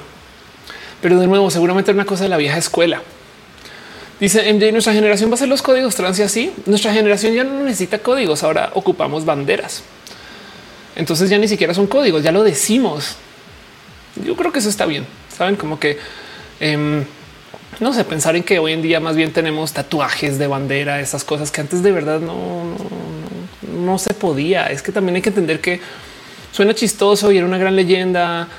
Y hay unas leyendas que sí son muy tontas, no como la aguja con sida en el cine. Eso es de no mames, ¿de dónde salió eso? Pero em, también era en parte que no se podía, genuinamente no se podía. El 8 dice un espacio crucing clandestino de F los 6. Soy de Colombia y nos dice gracias por el video de marketing. Gracias. Fue una conferencia bien chida. Lund dice yo vendo pulseras gay. A todos les gustaron. Me da un poco de risa porque ahora hice pensando en sentirme más de la comunidad. Luego les usaron parejas hetero. Claro, es que bueno que se lo usen parejas hetero. Adelante, que apoyen, que muestren bandera y que la gente entienda que somos más personas de la diversidad. Elizabeth dice que ha visto cosas en el último vagón. Ay, ay, como la banda. Pero bueno, gente bonita, les quiero super dar las gracias y dejarles mucho cariño y mucho amor por el hecho de que estén acá. Gracias por acompañar otro Roja. Em, gracias por hacer que este Roja suceda, venir, tuitear y estar acá en una Semana Santa. Hoy es Roja con pescados o algo así. No sé exactamente cómo es, pero se supone que hoy no se debía hacer roja y aún así lo hicimos. Lo que sí les voy a decir desde ya es la otra semana hay un roja muy raro porque este jueves arrancó serie. ¿Qué quiere decir serie? Ubican mi serie de Canal 11, la que eh, este multipass, donde más, pues bueno, spoiler, aunque ya lo he dicho antes, em, esa serie va a tener una temporada 2 que como en esencia esa ya era la temporada 2 de otra serie, este Tecmex. Entonces es técnicamente la temporada 3 y para mí eso es muy bonito. Gracias a la gente chida de Canal 11 por invertir en esto y ser parte de esto eh, y a la gente Península por hacer que esto suceda. Y entonces cuando salga saldrá y les diré otra vez y todo. Pero el punto es que es para grabarla. Voy a hacer una sesión de grabación como nunca antes. Esto va a ser peor que la gira. Tanto así que voy a tener que grabar de jueves, viernes a domingo, lunes y martes non-stop. Así que por consecuencia no va a poder estar el lunes en roja porque va a estar grabando serie. Como yo me muero un poquito por dentro cuando no hago roja una semana, excepto la semana del 10 de mayo que no voy a hacer roja, les aviso ya de paso.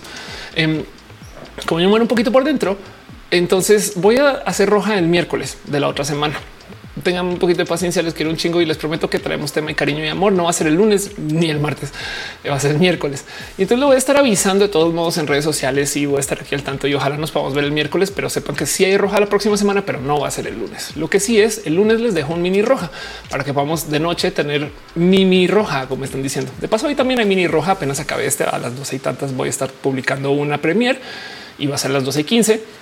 Es posible que el próximo lunes, como no hay roja, salga el roja a la hora perdón, salga el mini roja a la hora de roja, tipo a las 8. Pero mm, sepan, igual eso lo platicamos después en redes, pero nomás les dejo ahí el saber. Y gracias por estar acá y acompañar. Fernando dice el final de semana tendrán que entregar mi acta de nacimiento con persona no binaria. Wow, qué chido. Para decir no problemas, tenemos pendientes. Gracias. Después de eso, entonces seguimos hablando de estos rojas raros, porque como va a seguir grabando la serie, es posible que el otro sea un martes, no un lunes. En fin, todo este marzo va a ser rarito, pero después vuelve la normalidad. Eso sí, si están en Argentina, igual y chance nos vemos allá también. Pero les aviso y, sepan que Roja no se detiene, nomás que va a tener pequeños cambios y volveremos a la rutina de los lunes y demás pronto.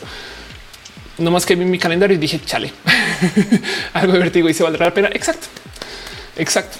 Adrián Katz dice, recuerden que las parejas heteros son formas pansexuales, bisexuales, asexuales, eso es verdad, ¿eh? o gente trans. Pero si sí tienes toda la razón. En fin, quiero súper dar las gracias a la gente chida que ha apoyado este Rojas de sus millones de caminos hoy. Eh, gracias por estar acá a acompañar. Luis eh, Antequera, Fernando Cernas, Aurea Castillo, Samael eh, 826. Gracias por ser parte de esto. George por tu suscripción, Ambar Caramelo Miel, eh, Esteban, bla, bla, eh, Taco de Lechuga en Luis, House of Pancakes, Sankoku, Caro, Silvia Siu. Gracias también por apoyar y demás. Ángel Michael Boria. hablando del chiste de la disco que hay muchos culos y no hay fallas. gracias también y Juan Francisco Rojas Tellos. Gracias por tomar el cariño y gracias por ser parte de esto. Y paso también sepan que eh, este show existe y sucede porque hay gente chida que se encarga de que esto exista y suceda. Comenzando por la gente chida que está en el Patreon. Ana Navarro, Guillermo Lamjar, Sima Jaraiche, Ignis, 13 Aflicta, Choc Artis Row, Choc Cuevas, Francisco Godínez, Pollo Rico, Pollo y Trinipe. También la gente que está suscrita. Sankoku 66 y Santos Yanko Babel, Ilustra, Wisdom Harris, Via Enix Val, un polinomio se balanceaba, Tiffany de Crazy 014, Sol Media Estudio, sobre lo que de Lum, Silvia Siu, Silk C0507, Sensates de Mente, Sanda Bella, René Alberto Tegamina, Cata Raúl Fomperosa, Rafael Villalobos, Pollo Rico, Pollo Pink Toadette, Perruno H. También te queremos Perruno, Paulina C. Paul Pacheco, Pasos por Ingeniería, Pamela Gutiérrez, Nora Neco 09, Nora Adrenalina, Nora GR News, Snake, Néstor Maldonado, Nekashi, Nadia, Sean Top, Mu, Basa, Musicarina, Miss Wizard 2, Mr. Blue, Minerva López, Mike Lugo, Mejía Art, Mike Torrel Farias, Baila Morales, Mauro Marisela López Lozano, Marina Nocha Rodríguez, Marina Rom Galvez, María del Mar, Elizabeth Barrios Colina, Magdalena Álvarez, Lux 02, Lun 07, Luis Maclash, Lucero Quilla Lumas, Lut y de Model, la rama del Koala, Krilian Katzaz, Julián Galo 6, José Cortés, Jorge Garcú, Jorge Díaz, Jessica Mi, Javier Sauri, Yadeloid, Ham, Irene RN, House of Pancakes, Hígado de Pato, Héctor, Héctor, FR, Harga, Arnulfo García. Gracias Arnulfo por tus múltiples apariciones de paso. Jalil Velasco, Haji BS, Gustavo Rocha, Gris Dragón, Gibran Rivera, Jerónimo Quintero, Germán Briones, Garna, Chita, Galo, Kid, Gabriel Mesa, Frías, 0922, Flavio Madaya, Cira Hernández, Fernando Rivielo, Fausto Ceturino, Estefanía Lanis, B, Eri Frank, Manuel Marroquín, el comentador, Edgar Rigo, Edriego, Donovan del Valle, Don Lante, David Noob, David Torres, Daniel Bonces, Daniel Vargas, Caro, Dale Caro, Cintia Kent, Cristian Franco, Corbait, Copil Luna, Carlos Cravioto, Carlos Como, Brian Marroquín, Brendiña, Brenda Pérez Lindo, Birds, Hernández Ballena, Gordita, Susana Baez, Arnulfo García, Armando Bobsky, Aranza Tzeitzel, Angie Prideless, Angie Arias, Andy Erika, Andy Mejía, Andrés, Felipe Hurtado Murillo, André Bete, André Conde, Ana Virgen, Alex Simen, algo de vértigo, Ale Galván, aquí a 007, Aflicta y Are Place. Gracias por ser parte de esto. Dice Arnulfo Salvo, está en la sopa. Exacto. Fabián dice buenas noches, tengan todos. Exacto. Y de paso, buenas noches, tengan ustedes. Team Moderación del un abrazo caro. Uva, Uriel, Fabián, Monse, Tutix, el hígado de pato, Aflicta y Gama Volantis. Gracias por ser parte de esto. Estamos en roja aniversario. Exacto. Cinco años de roja. Imagínense dónde vamos a estar en los próximos cinco años. Hoy hablamos hasta de cuatro chan. Pero bueno, de paso también sepan que les tengo muy en mi corazón por si vienen solo por venir. Entonces quiero darles un agradecimiento según lo que las plataformas me dicen que vienen. Sepan que no salen todos los nombres les aviso porque son bien, a veces son muy culeras con esto, pero bueno, en eso les super quiero dejar un abrazo muy bonito y muy especial a la gente que está en el Twitch, Adri BC, Alex Chávez, Ambar Carmelo Miel, Andy Erika, Angie Turri, analógicamente. De paso que me escribieron por parte de ti, besitos. Gracias por recomendarme.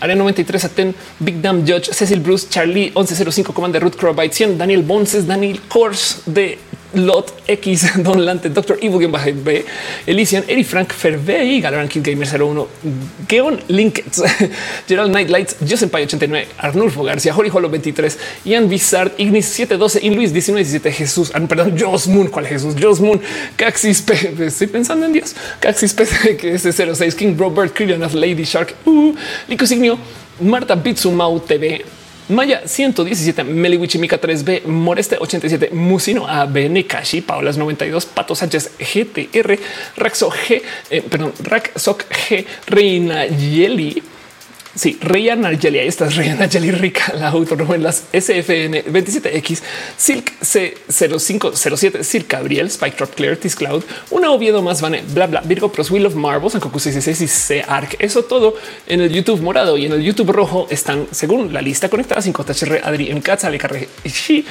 Axu, eh, sí, Raid, Carmelo José, Daniela RB, Denis con dos Ed Ochoa. Deja un abrazote financiero, André Conde. Muchas gracias, felices cinco años. Gracias por tu apoyo y tu cariño de verdad. Un abrazo a Fátima G. León, Ed Ochoa, el hígado de Pato Ahora estoy muerto, me enamoré siendo fantasma, a Irno Ham, Mauricio Panuncio, Nadia Shantop. No yo no me llamo Juno, yo no me llamo Juno más Mates, Oscar Nájera, Pato Sánchez, Sebastián Ariza, Vane Torres, Wendy. Yo sé que andas por ahí también. Adri Paniagua, Selenático, este eh, Irina también seguramente andas por ahí. Gracias por ser parte de esto. A esta chica que está en el YouTube. Ángel, gracias de verdad. Juan Francisco Rojatelles, Yulitza Breto, Juan José Alman, Arechica Pulque Guevara, este, em, este Rebeca Jara. ¿Quién más anda por acá? Es que esta lista la tengo que jalar muy a mano. Em, pero bueno, Armando Damas, Jesús Valerio, este, eh, gracias de verdad por ser parte de esto. Misley, yo sé que también andas por ahí. Gracias por apoyar. Gracias por unirte a Rojas. Rojas, los varios Rojas. También desde el Face dice Arnulfo. Estás en todo lado. Gracias de verdad por apoyar. Freddy Hernando Montoya Barbosa. A ver, vamos a ver qué hay aquí también en esta lista. Lunora Póndigo, este em, Oscar Nájera, Pato Sánchez, el hígado pato algo de vértigo. Denise, Arnulfo, Fabián, eh, Azuri, Monse, eh, este 5JHSR, eh, Mauricio Panuncio, ya te digo, pero igual no pasa nada. Te recuerdo Montserrat Morato. Gracias por acompañarle. Carrejí, eh, Fernando. FTM, no buscaba salir una bandera, pero sí, exacto. Sí, gracias. este o bueno, Fernando Envi también podría decir Jesús Valerio. Gracias por pasar. Meli Wichi, Ed Ochoa, Em, estoy dándole scroll literal, scroll Armando Damas, eh, Alex Chávez, José Antonio Vidal Sánchez. Em, ¿Quién más anda por ahí? Yo sé que andas por ahí. Yuri, en cute. Me lo perdí. Gracias por venir. De todos modos, nos estamos nomás despidiéndonos. Cariño, mucho amor. Linda luna, gente bonita. Gracias por acompañar. Hoy la pasé muy bien. Hoy nerdeamos como nunca se había nerdeado y entonces estoy muy feliz por eso que les digo. Este tipo de temas me encantan. E-, este tipo de temas me dan un poquito de vida. Si hubo alguien que no mencioné, les tengo en el fondo de mi corazón un abrazo Sol Blue, Ale este Andonela. Qué bonito. Gracias por pasar. Les tengo mucho cariño, les tengo en el fondo de mi corazón y sepan que nos vamos a ver la próxima semana, no más que el miércoles, pero ahí lo vamos a estar hablando en redes de todos modos. Entonces, cualquier cosa, tengan una linda luna y nos vemos en el próximo show de Roja que es ahorita. O sea, se va a estrenar un video a la medianoche 12 y 15. Va a ser una premier. Yo no veo los videos que se editan, mejor dicho, se los entrego a Team Edition y Team Edition me los devuelve y yo no los veo y los subo. Motivo por el cual los videos son en parte también los videos de estas personas y eso lo hago también porque tienen responsabilidad de hacer lo que quieran. O sea, bien que me pueden dar un video donde yo salgo así tocándome la nariz una hora y eso voy a subir y eso vamos a ver. Y eso me gusta mucho porque entonces se presta para que el video también sea de ellos, no como que hay algo ahí que digo es que no solo es mi canal, sino no. Y entonces a las 12 y 15 va a salir ese video y yo voy a estar ahí en el chat con ustedes viéndolo por primera vez como si estuviéramos en familia, que es lo que somos, sentados enfrente de la tele, comiendo un poquito de palomillas viendo el Mimi Roja antes de ir a mimir, justo por eso. Pero bueno, nos vemos ahorita. En mi trajo Pato Sánchez, Fátima, gracias por pasar. Se les quiere un chingo. Nos vemos la otra semana. Dice Arnulfo, te pone el sombrero conspiranoico digital. Exacto, todas esas cosas pasan. Gracias de verdad. Y sí, gracias por estar acá cinco años. ¿Qué hace un bebé de cinco años? Dice una un roja para mimir. Exacto. Un mini roja para mimir. Sería un mimi roja. Nos vemos a las 12 y 15. Va a ser en este mismo canal. Besitos. Bye.